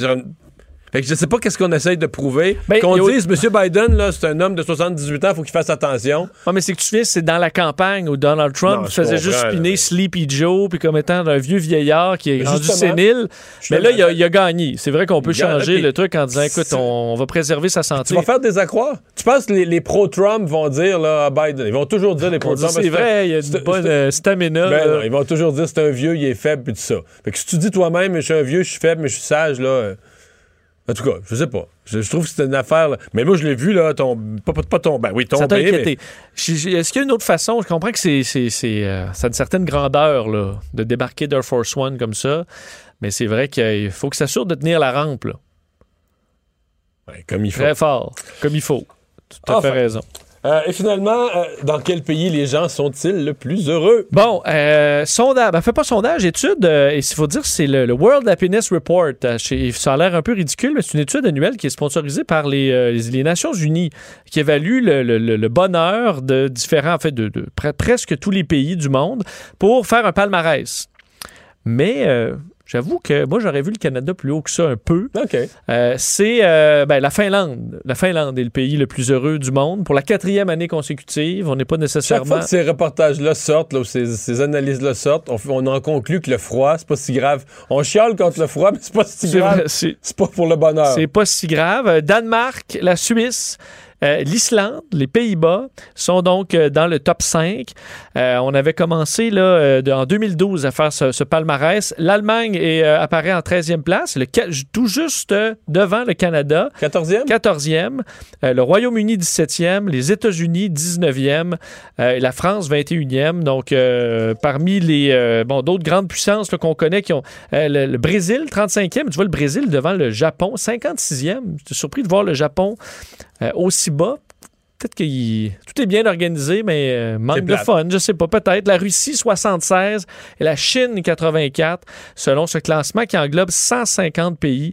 Euh, le, top, le, top, 3, répète, la Finlande. Bon, Finlande, Danemark, Suisse. en Suisse, faut, t'es heureux, mais c'est parce que t'es millionnaire aussi. Ouais, c'est ça. Si t'es pauvre en Suisse, je peux te dire que. T'es pauvre. Euh, pas ben, tu gagnes 80 000 et t'es pauvre en Suisse. Ouais, c'est ça. Et euh, l'Islande. Parce qu'une bouteille d'eau coûte 4 pièces et demi. L'Islande et les Pays-Bas sont les pays les plus heureux du monde. Alors, euh, vous le savez. Ça. Le remède à la désinformation. Le remède à la désinformation.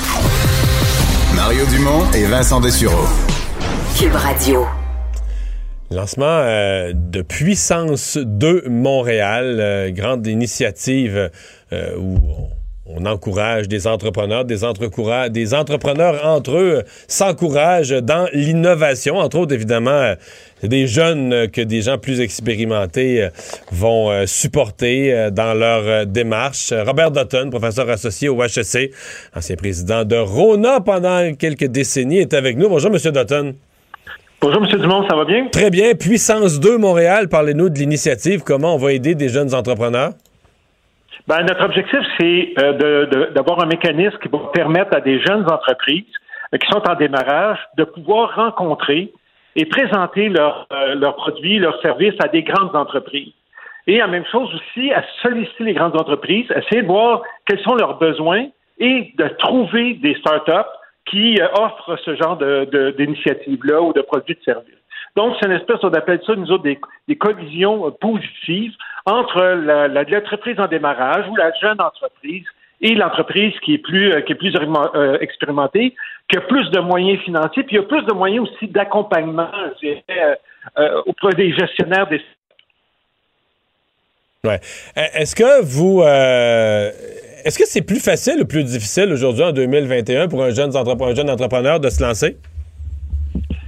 Euh, il y a beaucoup de moyens. Euh, je, vais vous dire que la semaine prochaine, HSC va lancer, euh, en collaboration avec la Banque nationale, l'indice entrepreneurial. On va voir les, résultats. il y a plus de moyens. Je pense que, surtout à, Montréal, je veux dire, et dans la grande région métropolitaine de Montréal, on a beaucoup d'incubateurs, d'accélérateurs. Euh, il y a beaucoup de support. Il manque de capital, par exemple. Où on manque, c'est du capital de risque. En fait, le capital de risque, il n'est pas là. Donc, là, c'est un peu plus difficile. Il y a beaucoup de bourses de, de 10, 15, 20, 25 000 mais ce qu'il manque, c'est des, des, institutions qui, va, euh, qui vont permettre d'appuyer les jeunes entrepreneurs qui ont vraiment des bons projets, puis des jeunes entrepreneurs où on peut voir que ils ont cette fibre-là. parce que moi, j'en connais au HEC, je suis aussi co-directeur du, euh, du pôle d'entrepreneuriat et j'en vois des jeunes femmes, des, jeunes hommes qui ont vraiment, on voit la fibre entrepreneuriale. Des fois, c'est pas le premier projet qui va réussir, mais on voit que c'est vraiment, ils ont, ils ont ça dans le sang, dans leur ADN, puis ils vont réussir dans, dans un projet dans leur vie, ça c'est évident. Mm-hmm. euh, le, le, débat est venu cette semaine par un, entrepreneur célèbre sur est-ce que est-ce qu'au Canada on part assez, on donnait les exemples de Lightspeed ou des, des, des, des, démarrages, mais des démarrages canons, des grands succès technologiques. Est-ce qu'on en part assez? Est-ce qu'on en, est-ce en réussit assez? Est-ce que c'est vrai? Le Canada, en même temps, c'est plus petit que les États-Unis. C'est sûr qu'on en part moins qu'aux États-Unis, mais est-ce que, est-ce qu'on en part assez? Puis dans le fond, est-ce qu'il y en a qui, faute de capital de risque, comme vous le mentionnez, euh, réussissent jamais, le meurent dans l'œuf malgré la qualité du, du, du projet? Oui, il y en a. Ah? Euh, le capital de risque là, à Montréal ou euh, au Québec, il y en a, mais il est toujours donné au même. Euh, puis tiré là-dessus.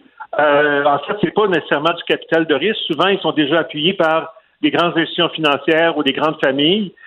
mais c'est évident qu'il y a des projets. Mais écoutez, on a vraiment des entrepreneurs qui sont tenaces, persévérants, qui veulent réussir. Pour moi, c'est une question de temps.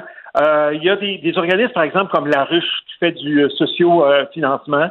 euh, qui aide beaucoup. J'ai mes off the grid là, qui, euh, qui a des, des entrepreneurs que je suis depuis trois ans euh, qui viennent d'aller chercher un premier 50 000 dollars. futur entrepreneur de, avec la BDC fait, aide beaucoup.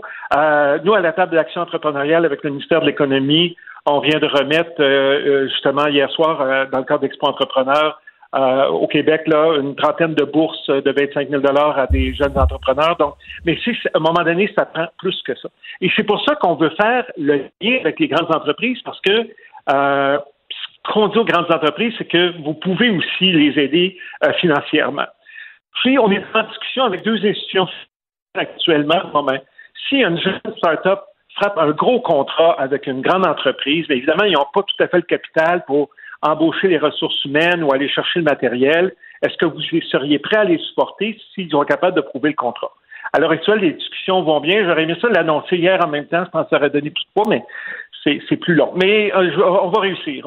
alors, euh, je pense qu'on est en train de bâtir. On, construit. Là, puis, maintenant, Bonjour Startup, qui est un organisme qui, était, euh, qui est bâti pour Montréal. Bonjour Startup Montréal, qui sont là avec des très bons outils, une bonne équipe aussi, très dynamique je pense qu'on va être capable de, relancer et dynamiser encore plus. Euh, nous, on a 1300, uniquement l'île de Montréal, pas, le Grand Montréal métropolitain, pas Laval ni la Rive-Sud. Montréal, 1333. 1300 start-up actuellement. Hmm. Il faut se rappeler qu'à Montréal aussi, sur l'île, 55% des grandes entreprises sont là. Donc, on a un bassin, puis il faut les mettre ensemble, il faut qu'ils apprennent à se connaître, puis c'est ces moyens-là qu'on va leur donner. Je vous amène sur un autre dossier qui vous tient à cœur, les sièges sociaux. Euh, je, suis curieux de vous entendre là-dessus. Est-ce que l'actuel gouvernement, évidemment, M. Legault, son gouvernement en faisait une priorité, certains diraient une obsession là, avant les élections. Puis là, M. Legault, euh, dans des dossiers comme euh, Air Transat, qui est même son, son, son, bébé à lui, mais se rend compte que c'est, c'est, pas facile, c'est pas simple. qu'est-ce, que, qu'est-ce que vous pensez? Est-ce que pour vous, les conditions se sont améliorées? Est-ce qu'on a les bonnes stratégies pour garder et développer nos sièges sociaux au Québec? C'est-à-dire que là, il va du, euh, du, cas par cas. Je pense qu'on a un ministre, on a un ministre d'économie qui euh, mais ce que je regrette un peu, c'est que, oui, là, on fait du cas par cas, mais il y aurait des politiques, il y aurait de, la réglementation à faire pour protéger les, sièges sociaux, et ça, on ne le fait pas. Ça, je, ne comprends pas. Euh, Madame Marois avait fait un, groupe d'études consultatifs. Mm Ils avaient mis un, rapport. C'était excellent, le rapport. Excellent. Ah oui? Il est dans les tablettes depuis 6-7 euh, ans. Il n'y a jamais personne qui a pris. Pourtant, ce serait vital pour donner. Le rapport suggérait seulement de donner des outils aux actionnaires, notamment des entreprises publiques comme on a l'été, pour pouvoir gagner du temps quand ils ont des offres euh, agressives. Euh, il, il, aussi avoir des politiques. Là, du cas par cas, à un moment donné, ils vont se faire prendre. Moi, je pense que Legault puis M. Euh, Fitzgibbon, que je respecte beaucoup, ils vont se faire prendre parce qu'à un moment donné, ça va avoir l'air plus de la protection politique qu'un véritable programme. Ça va avoir ben, on a aidé leur ami, puis ils vont, ils vont payer pour ça. Je, je, comprends pas qu'on ne donne pas des outils clairs, des, des, programmes clairs pour pouvoir protéger nos sièges sociaux. Pour que, les entreprises, pour que les entreprises se protègent elles-mêmes, au fond, vous dites, plutôt que d'avoir besoin du gouvernement à minimum moyen en crise. Ben, il y, a des moyens. Il y a des États américains, il y a des, des pays qui l'ont fait et ça fonctionne bien. Hmm. Alors, tu sais, c'est parce que quand une offre arrive d'un gros, euh, d'un gros joueur ou de quelqu'un qui est proche profond, c'est sûr que ça donne. On n'a pas le temps de réagir. Alors, c'est à un moment donné, avant d'aller chercher du financement. Alors là, il y a des mécanismes qui fait, qui donnent du temps, euh, donnent le temps de restructurer, d'aller chercher un financement et de réexpliquer aussi notre plan d'affaires parce que souvent l'entreprise, il faut qu'elle prouve que son plan d'affaires est plus profitable à moyen terme que l'offre qu'ils vont, qu'ils vont recevoir. Alors, euh, il y, a, des mécanismes à, mettre en place. Ils sont clairement identifiés. Ils ont juste à sortir le rapport, mais maudit rapport. Hmm. Monsieur Dutton, vous êtes fait partie des chefs d'entreprise qui euh, sont intéressés au rôle social des entreprises. Je me disais que vous deviez avoir une réflexion sur ce qui a été annoncé ce matin, parce que c'est quand même, peut-être le public n'a pas encore pris la pleine mesure, mais c'est majeur. Là. Euh, des dizaines d'entreprises qui vont s'impliquer dans la campagne de vaccination. Ma compréhension, c'est qu'ils ne chargeront rien au gouvernement. Le gouvernement va leur fournir les doses de vaccins, mais on va payer les infirmières on va s'occuper des locaux, on va vacciner ses employés, les familles des employés, euh, le, grand public après ça aux, besoins. Ça vous, euh, ça vous plaît, ça vous chante? Ah ben oui, absolument. Euh, j'ai adoré cette idée-là. Je pense aux entreprises. Écoutez, moi, j'ai fait beaucoup le tour du Québec avec les entrepreneurs. Les connais. Ils ont quand même. On a toujours les mauvais exemples.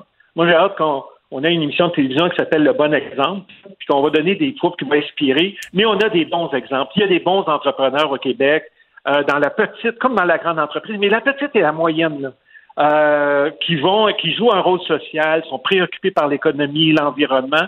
Je pense qu'ils vont faire un travail exceptionnel. Mmh. Ben, on le souhaite. content de ça. Oui, on est content de ça, surtout si ça accélère la vaccination et que ça nous sort plus vite euh, de ce bourbier. Robert Dutton, merci beaucoup d'avoir été là. Merci, M. Dumont. Au revoir. Bonne journée. On s'arrête. Pendant que votre attention est centrée sur vos urgences du matin, vos réunions d'affaires du midi, votre retour à la maison ou votre emploi du soir, celle de Desjardins Entreprises est centrée sur plus de 400 000 entreprises à toute heure du jour. Grâce à notre connaissance des secteurs d'activité et à notre accompagnement spécialisé, nous aidons les entrepreneurs à relever chaque défi pour qu'ils puissent rester centrés sur ce qui compte, le développement de leur entreprise.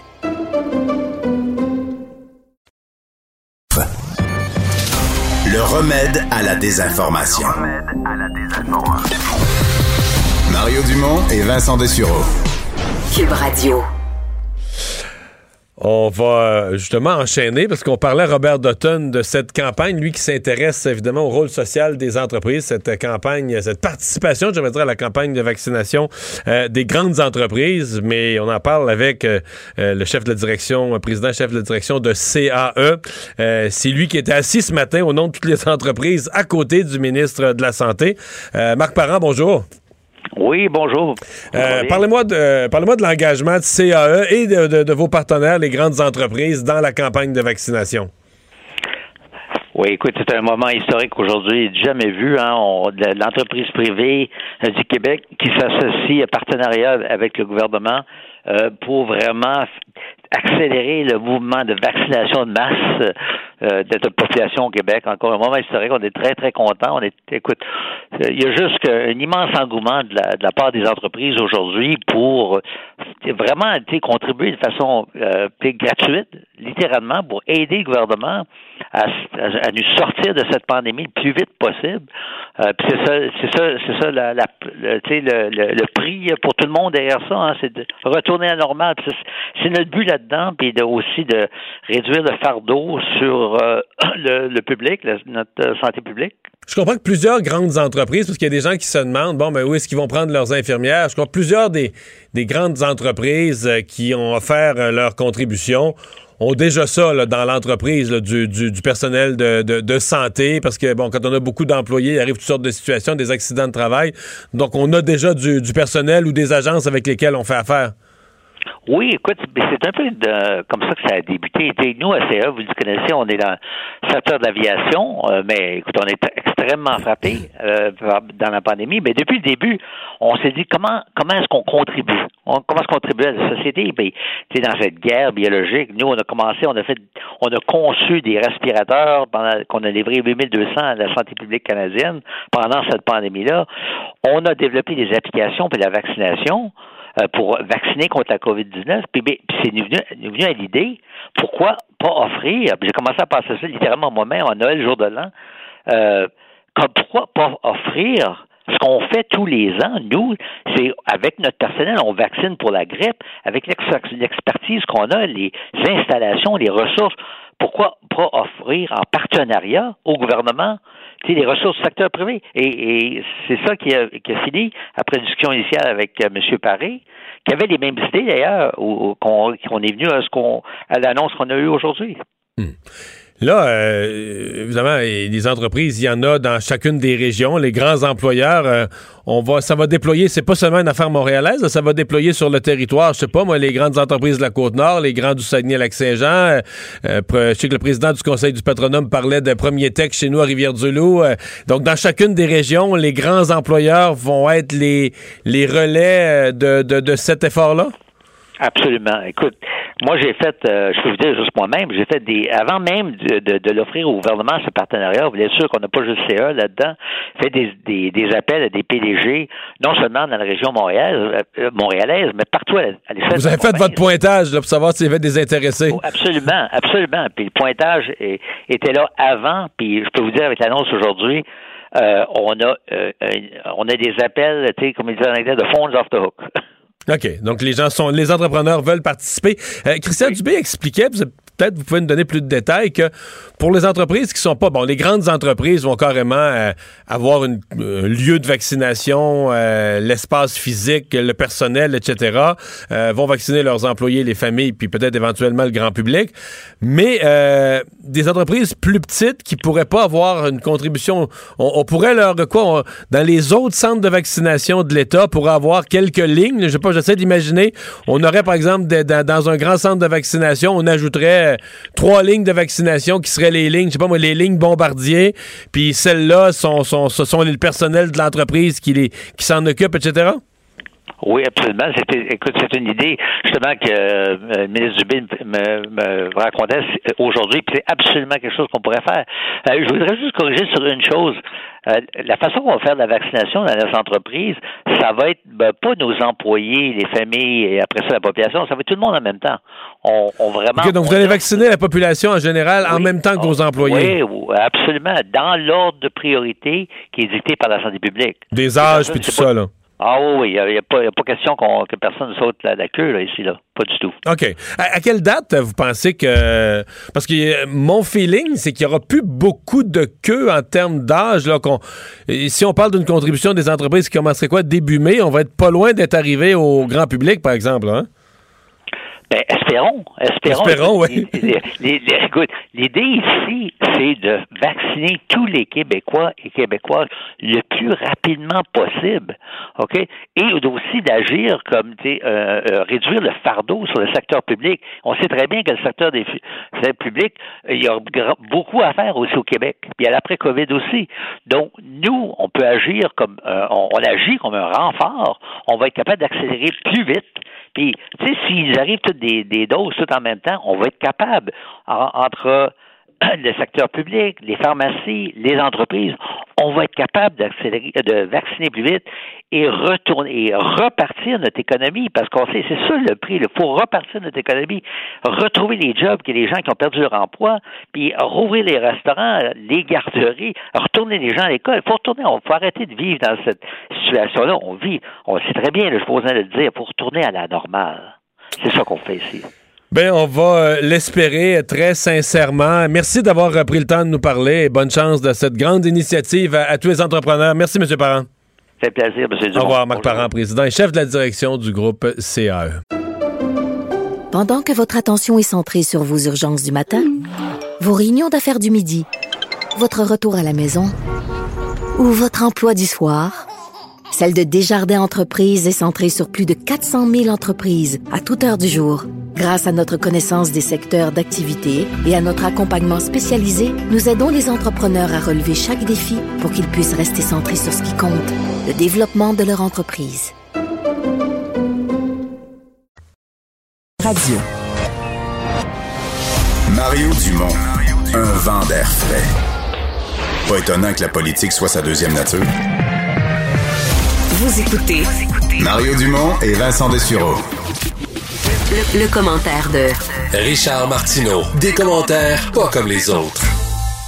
Bonjour Richard. Salut Mario. Alors tu t'intéresses au congrès du Parti conservateur. Euh, on n'a pas le choix de, de, de, faire quelque chose, de faire quelques étincelles, non? eh bien, écoute, là, on dirait qu'ils passent plus de temps à s'obstiner entre eux autres qu'à essayer de se carrer dans, dans le but du Parti libéral. Il faut rappeler que le Parti conservateur moderne, hein, c'est le résultat d'un mariage un peu forcé entre le Parti réformiste et puis le Parti progressiste conservateur. Et euh, la, greffe fonctionnait tant qu'il y avait un leader fort, comme euh, Stephen Harper, qui était capable de les, de les coller ensemble ensemble, ces deux morceaux-là. Mais là, avec un leader faible comme M. Scheer et comme M. O'Toole, on dirait que le parti va fendre en deux. Qu'est-ce qui va arriver? Là, les, parce que, bon, il y a les conservateurs fiscaux, c'est-à-dire c'est des gens de droite, mais de façon économique, mais surtout les, les, les, trucs sociaux sont assez, bon, centre-gauche, centre-droite, ça. C'est plus moi, ça. et t'as les purs à dur, les purs et durs, anti-mariage gay, euh, anti-avortement, etc. Eux autres vont-tu claquer la porte pour s'en aller voir Maxime, refonder leur propre parti? Est-ce qu'on va assister à une diffusion? De ce parti-là? Parce que cette gang-là de pur et dur au sein du Parti conservateur me font penser aux gens de Québec solidaire. Ils veulent pas gagner, ils veulent avoir raison. Ils veulent pas gagner aux prochaines élections. Ils devraient prendre leur troupe et dire, écoute, c'est important de serrer les coudes. Puis là, on veut gagner. On veut être au pouvoir. Non, eux autres veulent avoir Je sais pas si tu m'as lu ce matin, là, mais pour les pour faire réfléchir l'ensemble des conservateurs, mettons qu'ils se chicanent, puis tu sais, qu'ils font, euh, ils font un flat dans leur propre, euh, dans le propre pneu de leur, le pneu de leur parti à la veille d'une campagne électorale on se comprend que si Justin Trudeau, souviens-toi des, libéraux sous son père, il avait gagné six élections de suite qui ont été au pouvoir pendant plus de 20 ans. Après ça, avec Jean Chrétien, quatre élections de suite. Dire, si Justin Trudeau gagne une troisième élection, là, à ben, mon avis, il est, embarqué, pour, deux décennies. Il est embarqué pour 20 ans comme son père. Non, mais je peux pas croire, avec tous les scandales qui lui collent au cul, excuse-moi, avec With Charity, avec les dépenses sans ben ben compter, avec euh, il nous a mis dans le rouge, j'écoute euh, les, les problèmes d'éthique. Il est plus fort que jamais, Richard, d'un sondage. je sais bien, je sais bien. Écoute, donc, euh, je sais pas, les, les, les jeunes étaient contents d'être payés sans travailler, étaient contents de la PCU. Ou je pense que sa, vision du Canada, qui est une vision très multiculturelle, que défend entre autres des gens comme euh, Amir euh, Amir Attara, le, prof, en disant le Canada est un pays multiculturel, etc. Il y aura pas de, de, de, de, de société distincte au sein du Canada. Peut-être que ça, ça, touche les jeunes, je sais pas, mais, mais le Parti conservateur est pas là. Il est vraiment pas là. Et euh, il va falloir qu'il se réveille à un moment donné. Je sais pas ce qui arrive là, mais à ce parti-là. Puis euh, d'ailleurs, tu sais, ce serait le fun aussi qu'il commence à parler. Et là, c'est peut-être un mot tabou, mais d'environnement. En Europe, là, le discours écologique a commencé, c'était des groupes de droite. Hein? C'était des groupes de droite. Le problème, c'est que le Parti conservateur au Canada, ouais, mais le Parti conservateur au Canada est beaucoup implanté dans l'Ouest canadien. Euh, où l'économie repose entièrement sur euh, les hydrocarbures. ça, ça complique l'affaire un peu. Là. Un, gars comme Preston Manning, qui était l'ancien chef du Parti réformiste, qui est très à droite, là, très très à droite, ce gars-là donne des conférences maintenant en disant il faut que le Parti conservateur récupère le, le, discours écologique parce que euh, le discours écologique est foncièrement conservateur. On veut conserver la nature, on veut conserver nos forêts, etc. Puis il dit, lui, en Europe, en Allemagne, etc., ce sont surtout les partis de droite qui défendent les Verts. Ouais. Euh, ça vient de là. Ben, Preston Manning, c'est ce qu'il dit depuis longtemps. Non, Manning, il dit la conservation en général de tout, là, des traditions, de tout. est une valeur, la conservation est une valeur conservatrice, donc la conservation de la nature, de l'environnement, de la planète devrait aussi appartenir aux conservateurs. C'est pas fou, mais je dis que ben dans le Congrès, ici, les provinces où les conservateurs, par exemple, les deux provinces où les conservateurs ont gagné tous les sièges, l'Alberta, Saskatchewan, donc le parti est forcément fort là, mais là, ils vivent euh, le gaz naturel puis le pétrole, c'est ben le pain puis le beurre. Mais tu t'expliques-tu, toi, pourquoi ils ont tassé Alain Reyes, qui faisait une très, très bonne job, qui était le lieutenant du Parti conservateur au Québec, pour mettre Richard Martel? Mais ça, je pensais, moi, je te mettrais ça comme une erreur de, de O'Toole. Mais ça, c'est dit, mettons, toi, là, toi, Richard, qui, qui, qui est pas euh, partisan fédéral, qui t'occupe pas vraiment de est-ce que tu. Parce qu'Aaron O'Toole, là, quand il est arrivé, il a pris des positions. Euh, les droites religieuses, il a carrément tiré un trait là-dessus en disant Moi, les homosexuels, il n'y a aucun problème. Il faut qu'ils aient leur place dans notre parti. Puis euh, euh, l'avortement, on parle plus de ça, puis c'est fini. Et puis, euh, il s'est prononcé en faveur du français. Donc, théoriquement, il a tout fait pour te plaire à toi. Là. Mais c'est vrai, là. Mais... oui, mais en tout cas, là, oui, sur le français, c'est certain. Est-ce qu'il s'est aliéné les gens de l'Ouest? Non, mais toi, là, toi, est-ce que. Est-ce qu'il t'a plu? Est-ce que ça t'a plu ou est-ce qu'au contraire, ça t'a, malgré des positions qui sont susceptibles de te plaire, euh, ça t'a laissé indifférent? Non, non, moi, Et pourquoi? moi, écoute, moi, je me réveille dans la nuit, là, pour détester Justin Trudeau, là. Tu sais, je, je, peux, je peux pas croire qu'il serait là. Ouais, mais ça, ça veut pas dire que Renault O'Toole te parle, là. Mettons, j'ai ben, l'impression ben, qu'Andrew Scheer, tu trouvais que c'était un désastre total, C'est bien beau, c'est bien beau voter bloc, là, mais voter bloc, c'est que t'es Tu T'es assis dans puis à un moment donné, il va falloir que le Québec saute sa glace, mettre ses patins. Puis la seule façon de sauter sa glace, mettre ses patins, ben, c'est en, c'est en votant, c'est en votant conservateur. je vais te poser la question autrement. Est-ce qu'Aaron O'Toole t'aurait par défaut, par élimination des par autres? défaut. Ou est-ce que lui, est-ce qu'il t'a parlé à toi? Est-ce qu'il t'a euh, ben, intéressé? Non, son, discours, son, discours, sur le français, j'ai trouvé magistral. J'ai trouvé fantastique, okay. extraordinaire. Ça m'a beaucoup touché. Oui, oui, ça, euh, écoute, euh, mais, mais à un moment donné, moi, je disais ton papier ce matin... Si, c'est comme si pris individuellement, ces points, tu coches, puis tu dis, ah oui, il me l'a dit, mais c'est comme si le produit d'ensemble t'emballe pas, là. mais tu sais, mais moi, j'ai pas de problème à ce qu'on parle d'avortement. Tu sais, je, je, l'ai tout le temps dit, il y, a, un vide juridique au Canada. C'est un des rares pays où, techniquement, théoriquement, bon, ça va être difficile de trouver un médecin, mais théoriquement, euh, tu pourrais quasiment avorter la veille de ton accouchement. Euh, moi, j'ai un problème, et j'ai un problème parce que si un gars entre, ta, ta, ta femme est enceinte de huit mois, euh, le bébé bouge, le bébé entend le son de ta voix, reconnaît le son de ta voix. Un gars rentre chez toi avec un bat de baseball, fesse sur le ventre de ta femme, tue ton bébé, il sera pas considéré comme un meurtrier parce que le fœtus n'a aucun droit. Moi, j'ai de la difficulté. Euh, après, après c'est arrivé, ce que tu décris, c'est arrivé. C'est arrivé. Moi, j'ai de la difficulté avec C'est arrivé ça. à Montréal. C'est arrivé à Montréal. Il y a un gars qui. Oui. Mais il s'est pas assassiné sa propre conjointe avec un couteau et le bébé, quelque chose comme ça? Oui, puis il été accusé seulement d'un meurtre et pas de deux. Et euh, moi, réouvrir le dossier de l'avortement, j'ai aucun problème avec ça. On s'entend qu'ils veulent pas interdire l'avortement, mais ils veulent dire qu'après un certain, il y a une différence entre un embryon, ouais, un fœtus. Toi, tu peux dire ça comme chroniqueur, mais un parti politique oui. qui dit ça, qui dit qu'il va y toucher non, de n'importe quelle Canada, manière, au Canada, c'est suicidaire. Ouais, c'est ça. Tout à fait. Richard, tu veux parler de littérature, un peu de romans québécois pour les étudiants? Je me suis obstiné avec mon ami Mathieu Poccoté. Alors, les jeunes caquistes veulent faire euh, lire obligatoirement des romans québécois aux jeunes Québécois en disant il faut qu'ils soient, qu'ils soient au courant de la culture d'ici. Et je disais à Mathieu, je dis, ouais, c'est bien beau, mais là, faut tenir compte de la réalité. Et là, tu sais, il y, il y, a deux sortes de monde. Il y a les gens qui voient la réalité telle qu'elle est, puis il y a des gens qui la voient telle qu'ils voudraient qu'elle soit. Et moi, je la vois telle qu'elle est. Et les jeunes, ben, ils lisent pas beaucoup. Et ceux qui lisent, ils lisent Les filles de la Chiclet de Raphaël Germain, puis j'ai rien contre ça, je lève pas le nez là-dessus. Ou alors les gars, c'est Brian Perrault, puis c'est Amos d'Aragon, puis Patrick Sénégal. Si t'arrives, puis tu leur fais lire, là, Menot, maître draveur, là, puis, euh, puis le survenant, Hey. Puis Maria Chapdelaine, là, tu vas les écœurer de la lecture à vie. Le survenant, là, ça m'a pris euh, longtemps à remettre. Le survenant, j'ai aimé ça. Moi. Ah, Maria moi, ça m'a, ça m'a pas donné le goût d'en lire un autre avant un bout, là. Mais moi, j'aime ça, le survenant. J'aime ces histoires-là, là, tu sais. Et vous, il se passe rien pendant ben non, 400 Le pages. survenant, il se passe plein d'affaires. ah oui, le survenant, il est là. Mais non, il arrive. Il attend il est mystérieux. Il est mystérieux. Puis là, la fille a un œil dessus. Puis là, voyons, Mario, Mario t'as des enfants brillants, toi. Non, non, mais ils déjà rencontrés. Est-ce qu'ils ont lu, ils ont lu des, des trucs comme ça, là, des romans de Je sais pas tout ce qu'ils ont lu, mais pas tellement, non. Pas tellement dans leur cours. Mais moi, je vais te dire que je suis d'accord qu'on introduise la littérature, mais je n'ai pas accroché tellement à la proposition des jeunes de la CAQ. C'est-à-dire que j'ai pas l'obligation là que tous les enfants du Québec aient lu les mêmes œuvres. Ça me frappe pas, là. Je veux dire, qu'on fasse une liste, qu'on mette des obligations de contact avec la réalité. À la limite, qu'on dise que à telle année, il faut qu'il y ait un roman historique, donc qui a été écrit euh, mm. entre telle année et telle année, puis qu'on en fasse une liste d'une dizaine. Mais est-ce qu'il faut vraiment, est-ce qu'il faut vraiment qu'il y ait une liste arrêtée, une liste fermée, la liste exacte? Ça dépend, qu'il n'y ait pas une liste, là, de, de, de, de puristes, qu'on leur fasse lire, mettons, du Michel Tremblay. C'est, des années 60, la grosse femme de côté est enceinte, c'est facile à lire, c'est le fun, c'est drôle, ça leur montre c'était quoi le Québec des années 60 et tout ça. T'es écœurs pas. Si t'arrives avec Maria Chapdelaine, là, ils vont capoter.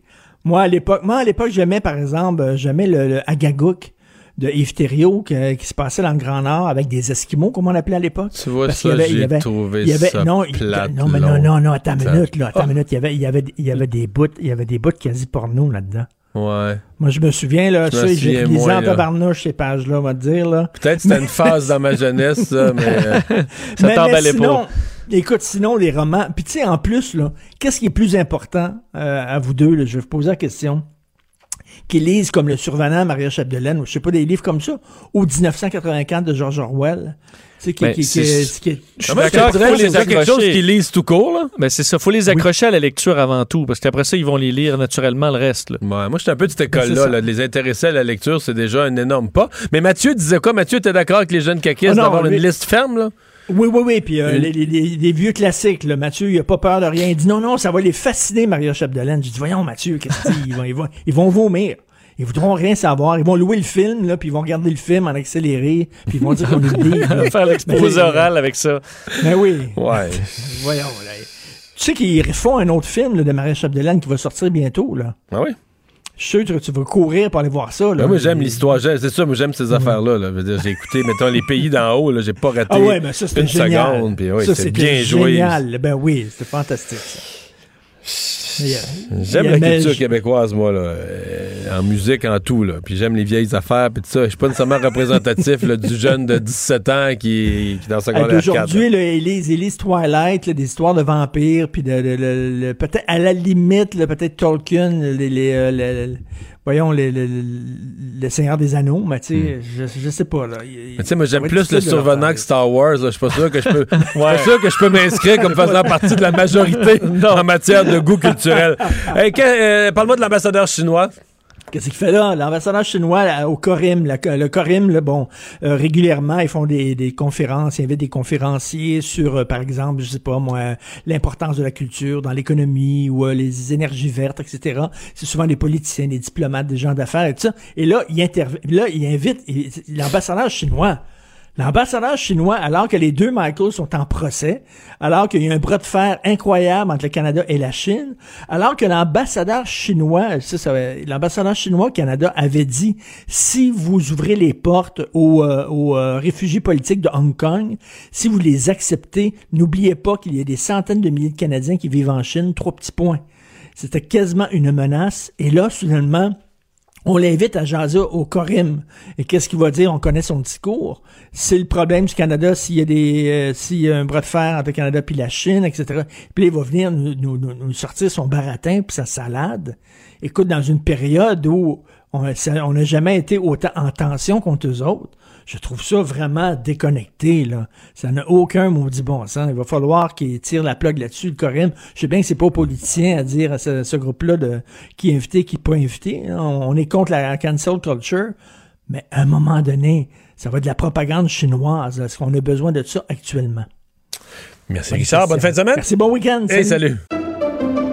Pendant que votre attention est centrée sur cette voix qui vous parle ici, ou encore là, Très loin là-bas? Ou même très, très loin? Celle de Desjardins Entreprises est centrée sur plus de 400 000 entreprises partout autour de vous. Depuis plus de 120 ans, nos équipes dédiées accompagnent les entrepreneurs d'ici à chaque étape pour qu'ils puissent rester centrés sur ce qui compte, la croissance de leur entreprise.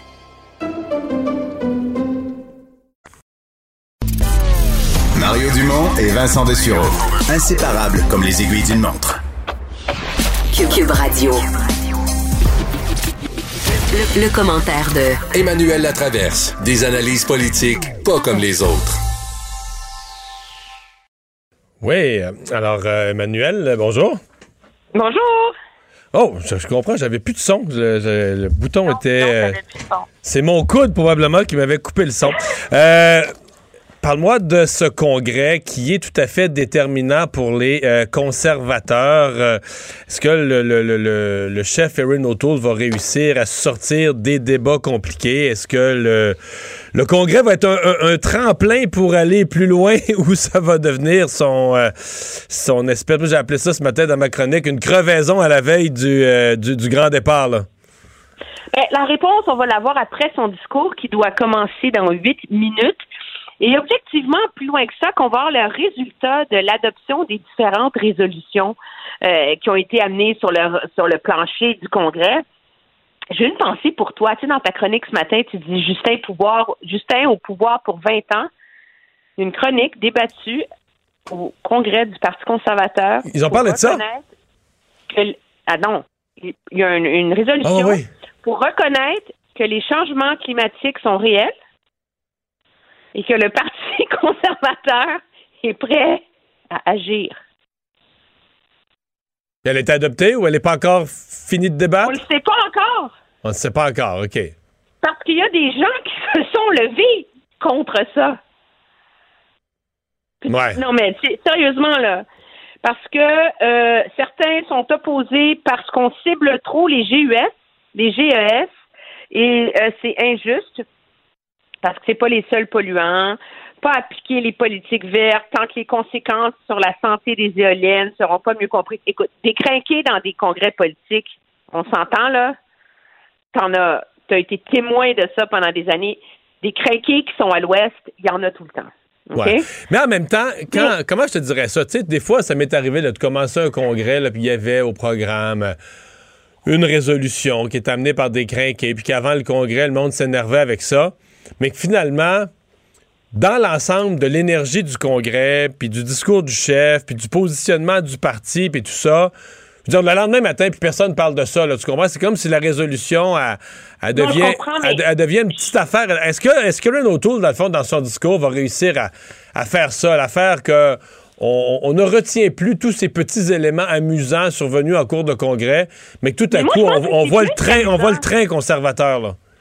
Mais moi, je vais t'avouer que l'idée de reconnaître que les changements climatiques sont réels, le fait que ça fasse débat, là, ça devrait même pas être amené sur le plancher d'un congrès, ça.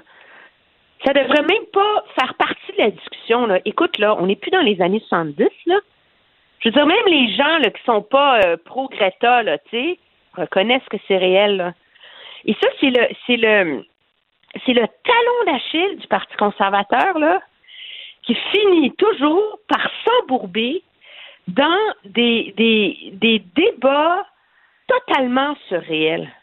On s'entend? Là, on n'est pas sur un truc fondamental autour de l'avortement, etc. Là. Mais si on débat du fait que est-ce que les changements climatiques sont réels ou pas, là?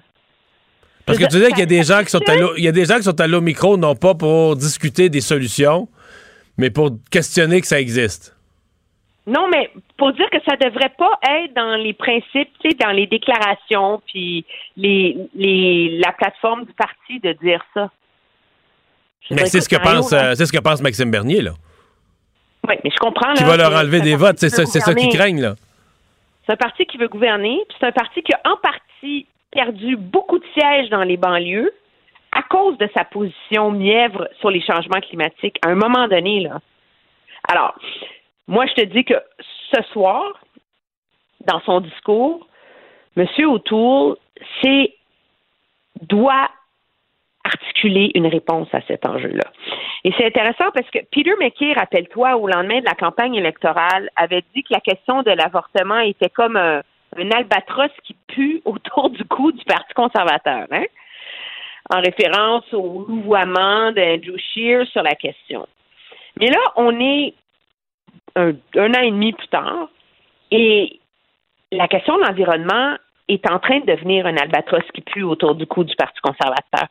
C'est un parti qui, à cause de son opposition à la taxe sur le carbone, on peut avoir tout un débat là, autour de si c'est justifié ou ça, mais il n'a pas été capable d'articuler clairement un message comme quoi ils prennent ça au sérieux et comme quoi leur priorité, c'est pas de protéger l'industrie pétrolière au détriment de la lutte contre les changements climatiques. Parce que fais un sondage dans les gens autour de toi, là, tu sais, puis pas des militants, là, tu sais, les gens normaux qui votent, qui passent pas leur vie à réfléchir à ça, c'est l'image. C'est un parti pro-pétrole, anti-environnement. Ce parti-là ne pourra jamais reprendre le pouvoir s'il réussit pas à résoudre cet enjeu-là. Mais il va falloir aussi qu'ils définissent, euh, il va falloir qu'ils définissent qu'est-ce que c'est qu'un vote conservateur? Là? Je comprends que une personne qui est un, radical pro-environnement ne votera jamais conservateur. Ben donc, mais par contre, quelqu'un qui dit c'est c'est comme un sujet pour eux qui est un sujet un peu défensif. Il faut que tu sois assez crédible là-dessus pour pas faire fuir des électeurs. Mais euh, les électeurs qui, qui sont susceptibles de t'appuyer, Qu'est-ce que tu as à leur offrir? Là? Pourquoi on vote conservateur? Pourquoi en 2021, on, met à la porte Justin Trudeau puis on élit Renault Tour? C'est pour faire quoi, là? Ben, c'est ça. Pourquoi une famille, la classe moyenne, en banlieue, déciderait que ça vaut la peine de lâcher Justin puis de voter pour Aaron O'Toole? Une famille qui a passé au travers de la pandémie, mais dont la mère a été obligée d'arrêter de travailler. C'est ça la réalité au Canada. Là. enlève les, les élites, enlève les gens chanceux, euh, comme toi puis moi, qui travaillent dans un milieu où nous, on continue à travailler, ça n'a pas touché nos vies. Mais le monde normal, ça a grandement affecté leur vie. Là. Et ça, ça définit en vérité ta vision du Canada. Euh, est-ce que tu est-ce que qu'est-ce ça va être quoi ton message pour les femmes? Les, libéraux, ils en ont un message très clair, c'est des garderies. Toi, c'est quoi l'alternative? Comment tu vas repartir l'économie? Qu'est-ce que tu vas faire? C'est quoi ton brand, tu sais? Et ça, pour moi, c'est pas clair du tout, du tout, du tout. Mais moi, je, le, je puis je, je, suis beaucoup ça. Puis si moi, je suis pas capable de le voir, le brand, la marque de commerce, comment l'électeur moyen peut le voir? Parce que ça suffit pas pour Aaron O'Toole de dire je suis modéré, tu sais, je veux agrandir le parti. faut l'incarner. Alors, personne s'attend à ce qu'il dévoile la plateforme électorale du parti ce soir, mais c'est l'art de ces discours-là. Il faut qu'il nous donne des, des filons, si on veut. Moi, je pense que c'est sur comment il va aider le monde, le vrai monde, comment il va créer des jobs au Canada, numéro un. Puis numéro deux, ça prend un filon sur la question de l'environnement, absolument. Parce que sinon, là, des folies comme reconnaître que les changements climatiques sont réels, là. Mais on va voir la réponse. On va voir la réponse bientôt parce que son discours est prévu pour 17h15 puis il est 17h14. Ben Donc euh, on va écouter ça. Hey, merci Emmanuel, bonne fin de semaine. Bye. Salut. Pour une écoute en tout temps, ce commentaire d'Emmanuel Latraverse est maintenant disponible dans la section balado de l'application ou du site cube.radio. Cube Radio. Tout comme sa série podcast, Emmanuel présente un balado qui vous fera découvrir qui sont les hommes et les femmes derrière nos politiciens. Le hockey a tellement évolué, les jeunes maintenant, ils ont des skills comme ça se peut pas. Puis ces kids-là, ils rêvent à... Jean-François Barry. Un animateur pas comme les autres. Bonjour Jean-François. Bonsoir, messieurs. Vous savez qu'on est en série? On est en série? Moi, je trouve que ça ressemble à des matchs de série présentement. Ben là, euh, Vancouver, euh, pour deux matchs en deux soirs, euh, c'est comme si en 24 heures, si une des deux équipes, parce que là, Vancouver chauffe le Canadien pour une place en série, si une des deux équipes gagnait les deux matchs, le pas de prolongation, 4 points contre zéro, ça fait toute une différence. On, se retrouve demain soir, là, ça fait toute une différence au classement. Ben, surtout pour le Canadien, en fait. Parce que le Canadien a quand même quatre matchs d'avance sur euh, les Canucks. Fait que, c'est sûr qu'on pourra toujours se reprendre. Mais s'il fallait qu'on batte les Canucks deux fois de suite, euh, les Canucks qui sont cinquièmes au classement, on est quatrième, sont à deux points derrière. Là, ils tomberaient à six points derrière avec quatre matchs de retard. Ça commencerait à faire mal. Mais advenant le cas où les Canucks réussissent à jouer le tour du Canadien, ça replace tout le monde. Mais on est en série parce que, que... si les Canucks gagnent les deux matchs, le pas de prolongation, quatre points contre zéro, les Canucks, ben- euh, demain soir, sont devant le Canadien au quatrième rang au classement. Oui. Mais tu sais, sont à 36, on serait à 34. Ils ont plus de matchs de jouer, je l'entends bien, mais ils ont gagné en même temps ces matchs-là. Exactement. Mais ça va être comme ça à travers toute la division Nord pour le reste de l'année. Tu sais, ce soir, il y a un match Toronto, Toronto contre Calgary. Toronto qui est première, Calgary qui est, qui est sixième, avant-dernière. Fait que là, tu te dis, c'est pas un match qui va changer quelque chose entre ces deux équipes-là. Mais il y a juste 9 points, Mario, entre la 1 et la 6. Fait que t'imagines s'il fallait, tu sais, Calgary gagne ce soir, euh, puis la prochaine fois qu'il joue contre les Leafs, gagne encore, mais il se replace, là. Fait que ça va être, ça va être comme ça tout au long de la, fin de saison. Ça va être vraiment excitant. Fait que c'est, c'est comme des matchs de série. Les matchs deviennent euh, vraiment très importants. Mais on envoie Jake Allen devant le filet. En même temps, c'est normal. Il faut qu'il faut qu'il voit Price a fait quoi, 3-4 de suite, là? Ouais, trois de suite, je pense, puis quatre à ses cinq dernières. Puis Jake Allen va pas mal, c'est normal. En plus, on vient d'arriver d'un long voyage, deux matchs en deux soirs. On sépare le travail. Moi, j'ai pas de problème, euh, pas de problème avec ça. Fait que j'imagine que ça va être Price demain euh, devant le filet. Et il y avait des nouveaux trios à l'entraînement. Oh. Euh, parce que, puis moi j'aime bien ça. Dominique Ducharme est un peu plus il est moins conservateur, je vais le dire comme ça, que Claude Julien, qui avait ses trios, il bougeait pas grand-chose. Lui, pendant le match, là, ça tourne, ça roule. Puis, lors du dernier match, à un moment donné, à la fin d'un avantage numérique, là, il, avait envoyé des jeunes Anderson, Drouin, tout ça. Fait que là, il y avait Gallagher, Dano, Tatar sous la main. Fait les a envoyés. C'est un peu par accident. Là. Ils se sont retrouvés sur la glace en même temps parce que les trois étaient reposés. Bang, un but. En troisième période, il les a remis. On sait, ces gars-là, ils ont joué pendant deux ans ensemble, ça marchait bien, mais là, depuis le début de l'année, ça allait pas. En troisième période, un autre but. Fait que là, évidemment, qu'à l'entraînement aujourd'hui, le trio était de retour ensemble. Donc, Gallagher, Dano et Tatar vont être de retour ensemble ce soir. Mais là, évidemment, si tu enlèves Gallagher avec Suzuki, ben, il faut que tu le remplaces. Donc, les autres trios, c'est Toffoli avec Suzuki et Armia. Et ce que moi j'appellerais le troisième trio, euh, ou, si, on prend la, pour acquis que le Dano est le premier, là, euh, puis Drouin, KK et Anderson, c'est l'autre trio. Mais c'est quoi, il n'y a pas de premier, ça fait partie du problème, il n'y a pas de premier, deuxième, troisième trio là-dedans. C'est trois trios, tu peux dire on a trois trios qui peuvent marquer des buts, donc ça fait une équipe balancée. En même temps, si tu as vraiment besoin d'un but, euh, c'est trois trios qui, à 9 chances sur 10, te le marqueront pas. C'est pas comme. Ouais. Non? Ouais, t'as pas, pas un McDavid ou, ou, un Matthews pour faire la différence. En fait, le premier trio, c'est pour ça que je disais Dano, c'est le premier trio, parce que là, c'est celui qui est hot. Celui qui est hot, ça tombe automatiquement comme le premier trio. Les autres nous ont donné deux buts au dernier match. Une fois, si ce soir, c'est Suzuki qui est hot. Un petit peu. non, mais deux buts. Deux buts dans une game. Je veux dire, ça, c'est bon. Mais, mais, ce soir, ça peut être un autre trio. Là, tu faisais le bilan hier, puis je repense à ça dans la soirée, puis je me disais, c'est un des problèmes du Canadien. Tu sais, mettons, il n'y a pas, pas d'autres équipes. Mettons, le premier compteur l'année passée, c'était Tatar, mais on s'en souvient même plus on s'est vu jouer sur le troisième trio. T'as pas de. Mais t'as pas de vedette, mais à un point où t'as même pas d'espoir qu'un joueur finisse parmi les 25 premiers compteurs de la Ligue. T'as pas. Tu comprends? T'es pas là du tout, du tout. T'as trois trios avec des joueurs corrects. Là. Si t'es chanceux un soir, ils te livrent quelque chose. Mais. Fait que tu sais, quand tu lances là, euh, mettons là, au, euh, plusieurs équipes qui se posent pas la question quand ils arrivent en tir de barrage. Mais Canadien en tir de barrage, là, t'as une douzaine de noms, tu mets ça dans le chapeau, puis tu tires, tu dis Ah, lui, à soir, euh, il va l'air en forme à soir. On va le prendre, mais la veille, tu l'aurais pas choisi parce que. Puis finalement, il Le game changer. Il, compte jamais. Le game changer qu'on pense fait des années, on l'a pas. Il y a Toffoli cette année qu'on peut regarder. Je veux dire, il est deuxième meilleur franc-tireur de la Ligue. lui, on va quand même y redonner ce qui revient. Là. Une saison de 50 buts, ça court plus les rues dans la Ligue nationale. Il y a Petru c'est les, défenseurs qui est exceptionnel cette année. Ouais. Mais, c'est tu vraiment des joueurs, tu vraiment des joueurs que tu dis là, ils rendent des autres meilleurs, là, que tu mis sur un tri, que ça change tout, que tu mis sur un trio, puis tout à coup, ceux qui jouent dans ce trio-là sont plus pareils. Je sens pas ça. Non, effectivement. Mais ce qui fait très, très mal aux Canadiens, c'est que tes trois premiers centres, là, si tu fais le cumulatif, depuis le début de l'année, c'est 11 buts. Dano, Keke, Suzuki, 11 buts.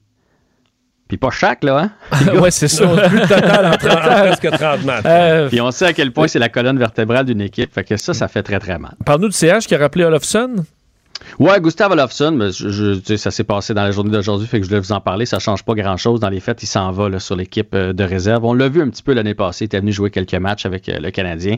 Ça regarde très, très mal pour Victor Mété. ah ouais, c'est ça, ça, dit, ouais. ouais. Ouais. Les Canucks, de leur côté, si on analyse un peu les Canucks, euh, on sait le Canadien, le numéro des Canucks, c'est 12 points sur 14 contre les Canucks depuis le début de l'année, mais, mais là, ils sont sur une, une bonne lancée. Là. Ils sont 7 et 3 à leurs euh, dix derniers matchs. C'est l'équipe la plus haute probablement euh, dans la division Nord avec les Flames de Calgary. Là-dessus, ils ont battu deux fois les Leafs et la raison pour laquelle ils sont dangereux, c'est Thatcher Demko. Il y a une moyenne de 960 d'efficacité depuis le oh début du mois de mars. Là. Il est tout feu, tout flamme. Euh, la bonne nouvelle pour le Canadien, Peterson est toujours blessé et Pearson aussi. Ça aussi, c'est un jeune joueur que, que, les Canucks ont et lui, là, c'est une absence de quatre semaines. Fait que le Canadien, sur les, les deux matchs, ça prendrait quatre points dans un monde idéal. Ça serait pas mal ça. Sinon, on va se donner la tâche assez difficile contre les Oilers qui s'amènent pour trois matchs consécutifs par la suite. Et le, nouvel entraîneur des gardiens a fini son, a fini son confinement, sa quarantaine? Oui, il était avec les joueurs pour la première fois ce matin, donc il a travaillé euh, étroitement avec euh, Jake Allen, donc Sean Burke, qui a pris la place, euh, on le sait, de Stephen Waite. Ben, évidemment, là, il n'a pas changé grand-chose aujourd'hui, c'est surtout des, discussions qu'il va avoir avec ses gardiens pour commencer, en tout cas. il, était, il était sur la glace aujourd'hui et a surveillé en fin de semaine, toujours pour le Canadien, Jordan Harris, qui est un jeune défenseur très prometteur. On l'avait vu au championnat du monde junior. Lui, dans le fond, sa saison vient de se terminer du côté universitaire et aussitôt que dimanche, pourrait signer un contrat avec le Canadien pour s'en venir soit à Laval, soit avec le grand club. C'est un défenseur très prometteur. Un ancien du Canadien qu'on surveille toujours du coin de l'œil. Alex Galchenyuk va être euh, à Toronto ce soir. ça, ça prouve que dans la Ligue, quand tu comptes une fois 30 buts, tu as toujours l'étiquette d'un marqueur de 30 buts. Parce que lui, il l'a fait une fois et depuis ce temps-là, tout le monde y donne une chance. À chaque saison, il y a une chance, deux chances, trois chances. Mais là, il était avec Ottawa il n'y a pas longtemps. Oui, mais il a été changé, euh, je me souviens pas à qui, qui l'ont même pas gardé, aux Hurricanes, qui l'ont tout de suite rééchangé. Bref, il a abouti avec les Flames, euh, les Flames, les Maple Leafs de Toronto. Il va jouer contre les Flames euh, ce soir. Il est allé jouer avec les Marlies, le club école. Il a bien fait là-bas. Les Leafs ont un petit peu plus de difficultés récemment, si bien que là, on a décidé de le monter avec le grand club. Et non seulement il monte avec le grand club, mais il va jouer avec John Tavares et euh, William incroyable quand même. là, il se retrouve avec Tavares ce soir. Donc, il va peut-être. Euh, on sait pas, c'est peut-être la relance de sa carrière.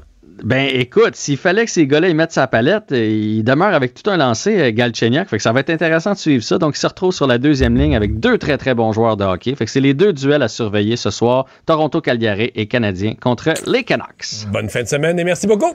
Vous en tous, bye. Salut Jean-François. On s'arrête pour la pause. Pour une écoute en tout temps, ce commentaire de Jean-François Barry est maintenant disponible dans la section balado de l'application et du site cube.radio. Tout comme sa série balado, Avantage numérique. Un magazine sportif qui aligne entrevues avec tous les acteurs du monde du sport. Cube Radio. Pendant que votre attention est centrée sur cette voix qui vous parle ici, ou encore là, tout près ici, très loin là-bas, Celle de Desjardins Entreprises est centrée sur plus de 400 000 entreprises partout autour de vous. Depuis plus de 120 ans, nos équipes dédiées accompagnent les entrepreneurs d'ici à chaque étape pour qu'ils puissent rester centrés sur ce qui compte, la croissance de leur entreprise.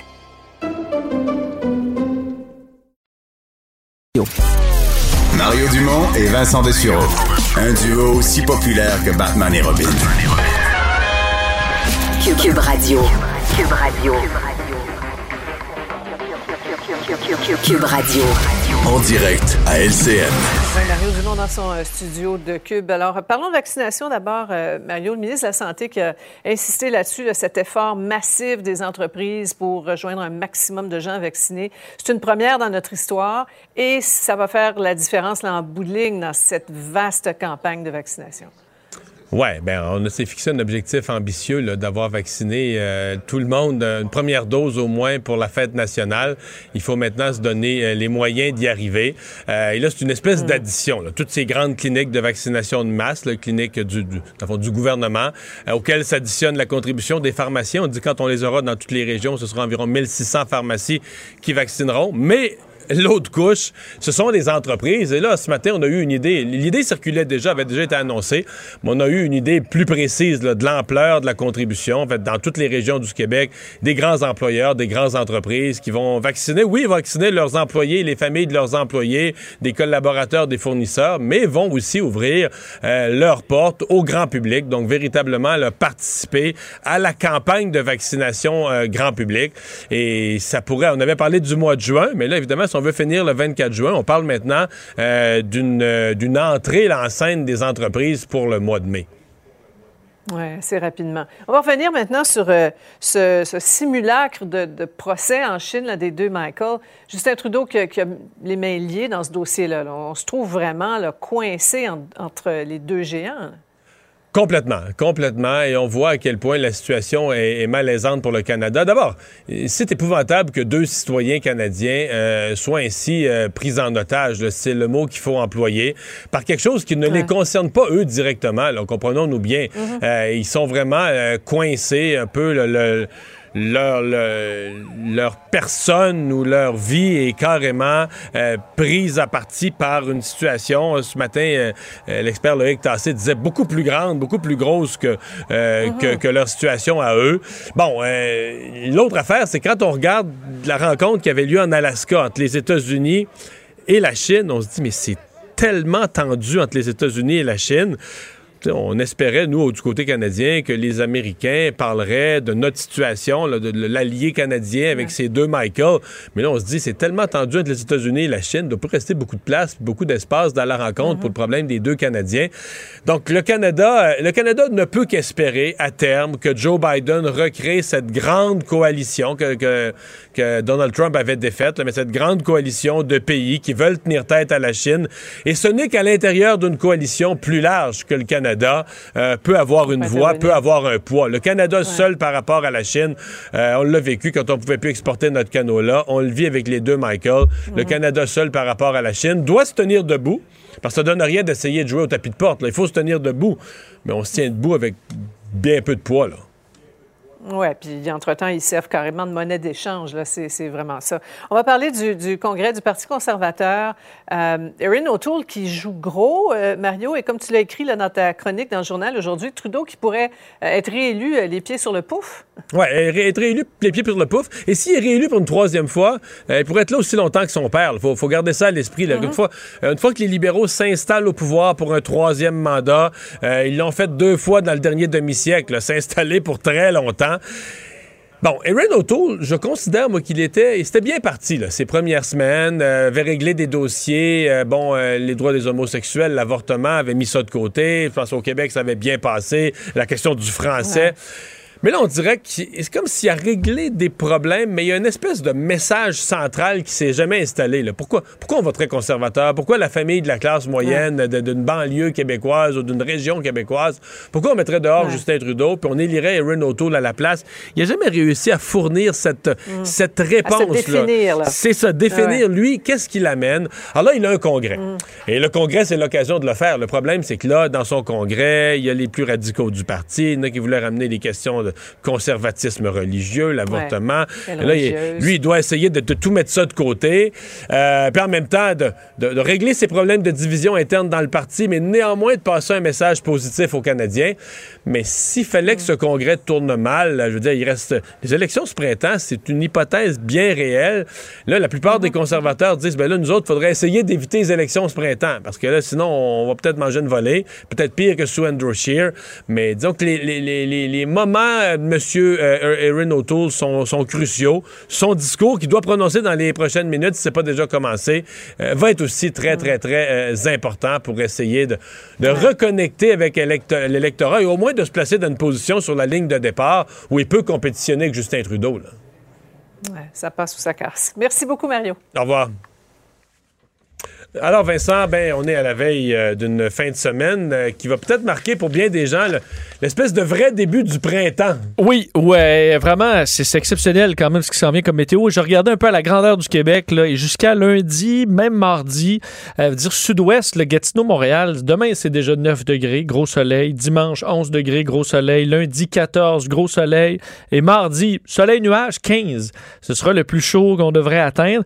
Québec aussi, 7, 10, 13, 11 pour les prochains jours. Saguenay aussi, on va atteindre 12 degrés. Rimouski, 10 degrés. Donc, vraiment partout, une vague euh, printanière. Évidemment, euh, on est quand même juste en mars. Là. Alors, euh, ce ne sera pas qu'on va prendre pas ça c'est pour acquis, les températures, mais quand même, je pense que ça va faire du bien à tout le monde. Et on se remet vite en mode printemps. Hein. Ben là, on a, hâte, Et à 15 degrés après l'hiver, il y a du monde en T-shirt dehors. On, on, se fait désaccroire un peu, mais... C'est mon genre. C'est ton genre. Mais pour vrai, après un hiver, on a vraiment. On, est peu frileux. Le Québécois, euh, comme il a goûté à sa part de froid, fait il y a 15 degrés au soleil et on trouve ça chaud. Ben, J'avais qu'il disait il fait 19 dans la maison puis tu te mets une couverte, mais il fait 15 dehors puis tu euh, es en bédaine. Alors profitez-en. Plein, soleil, c'est pas pareil quand même. Le soleil apporte, raison. apporte sa chaleur. Profitez-en bien. Euh, merci Vincent, merci euh, Sébastien la mise en onde, Alex à la recherche. Merci à vous d'avoir euh, été là. Je vous souhaite une bonne fin de semaine. Rendez-vous lundi, 15h30. Sophie Durocher s'en vient au micro dans un instant. Cube Radio.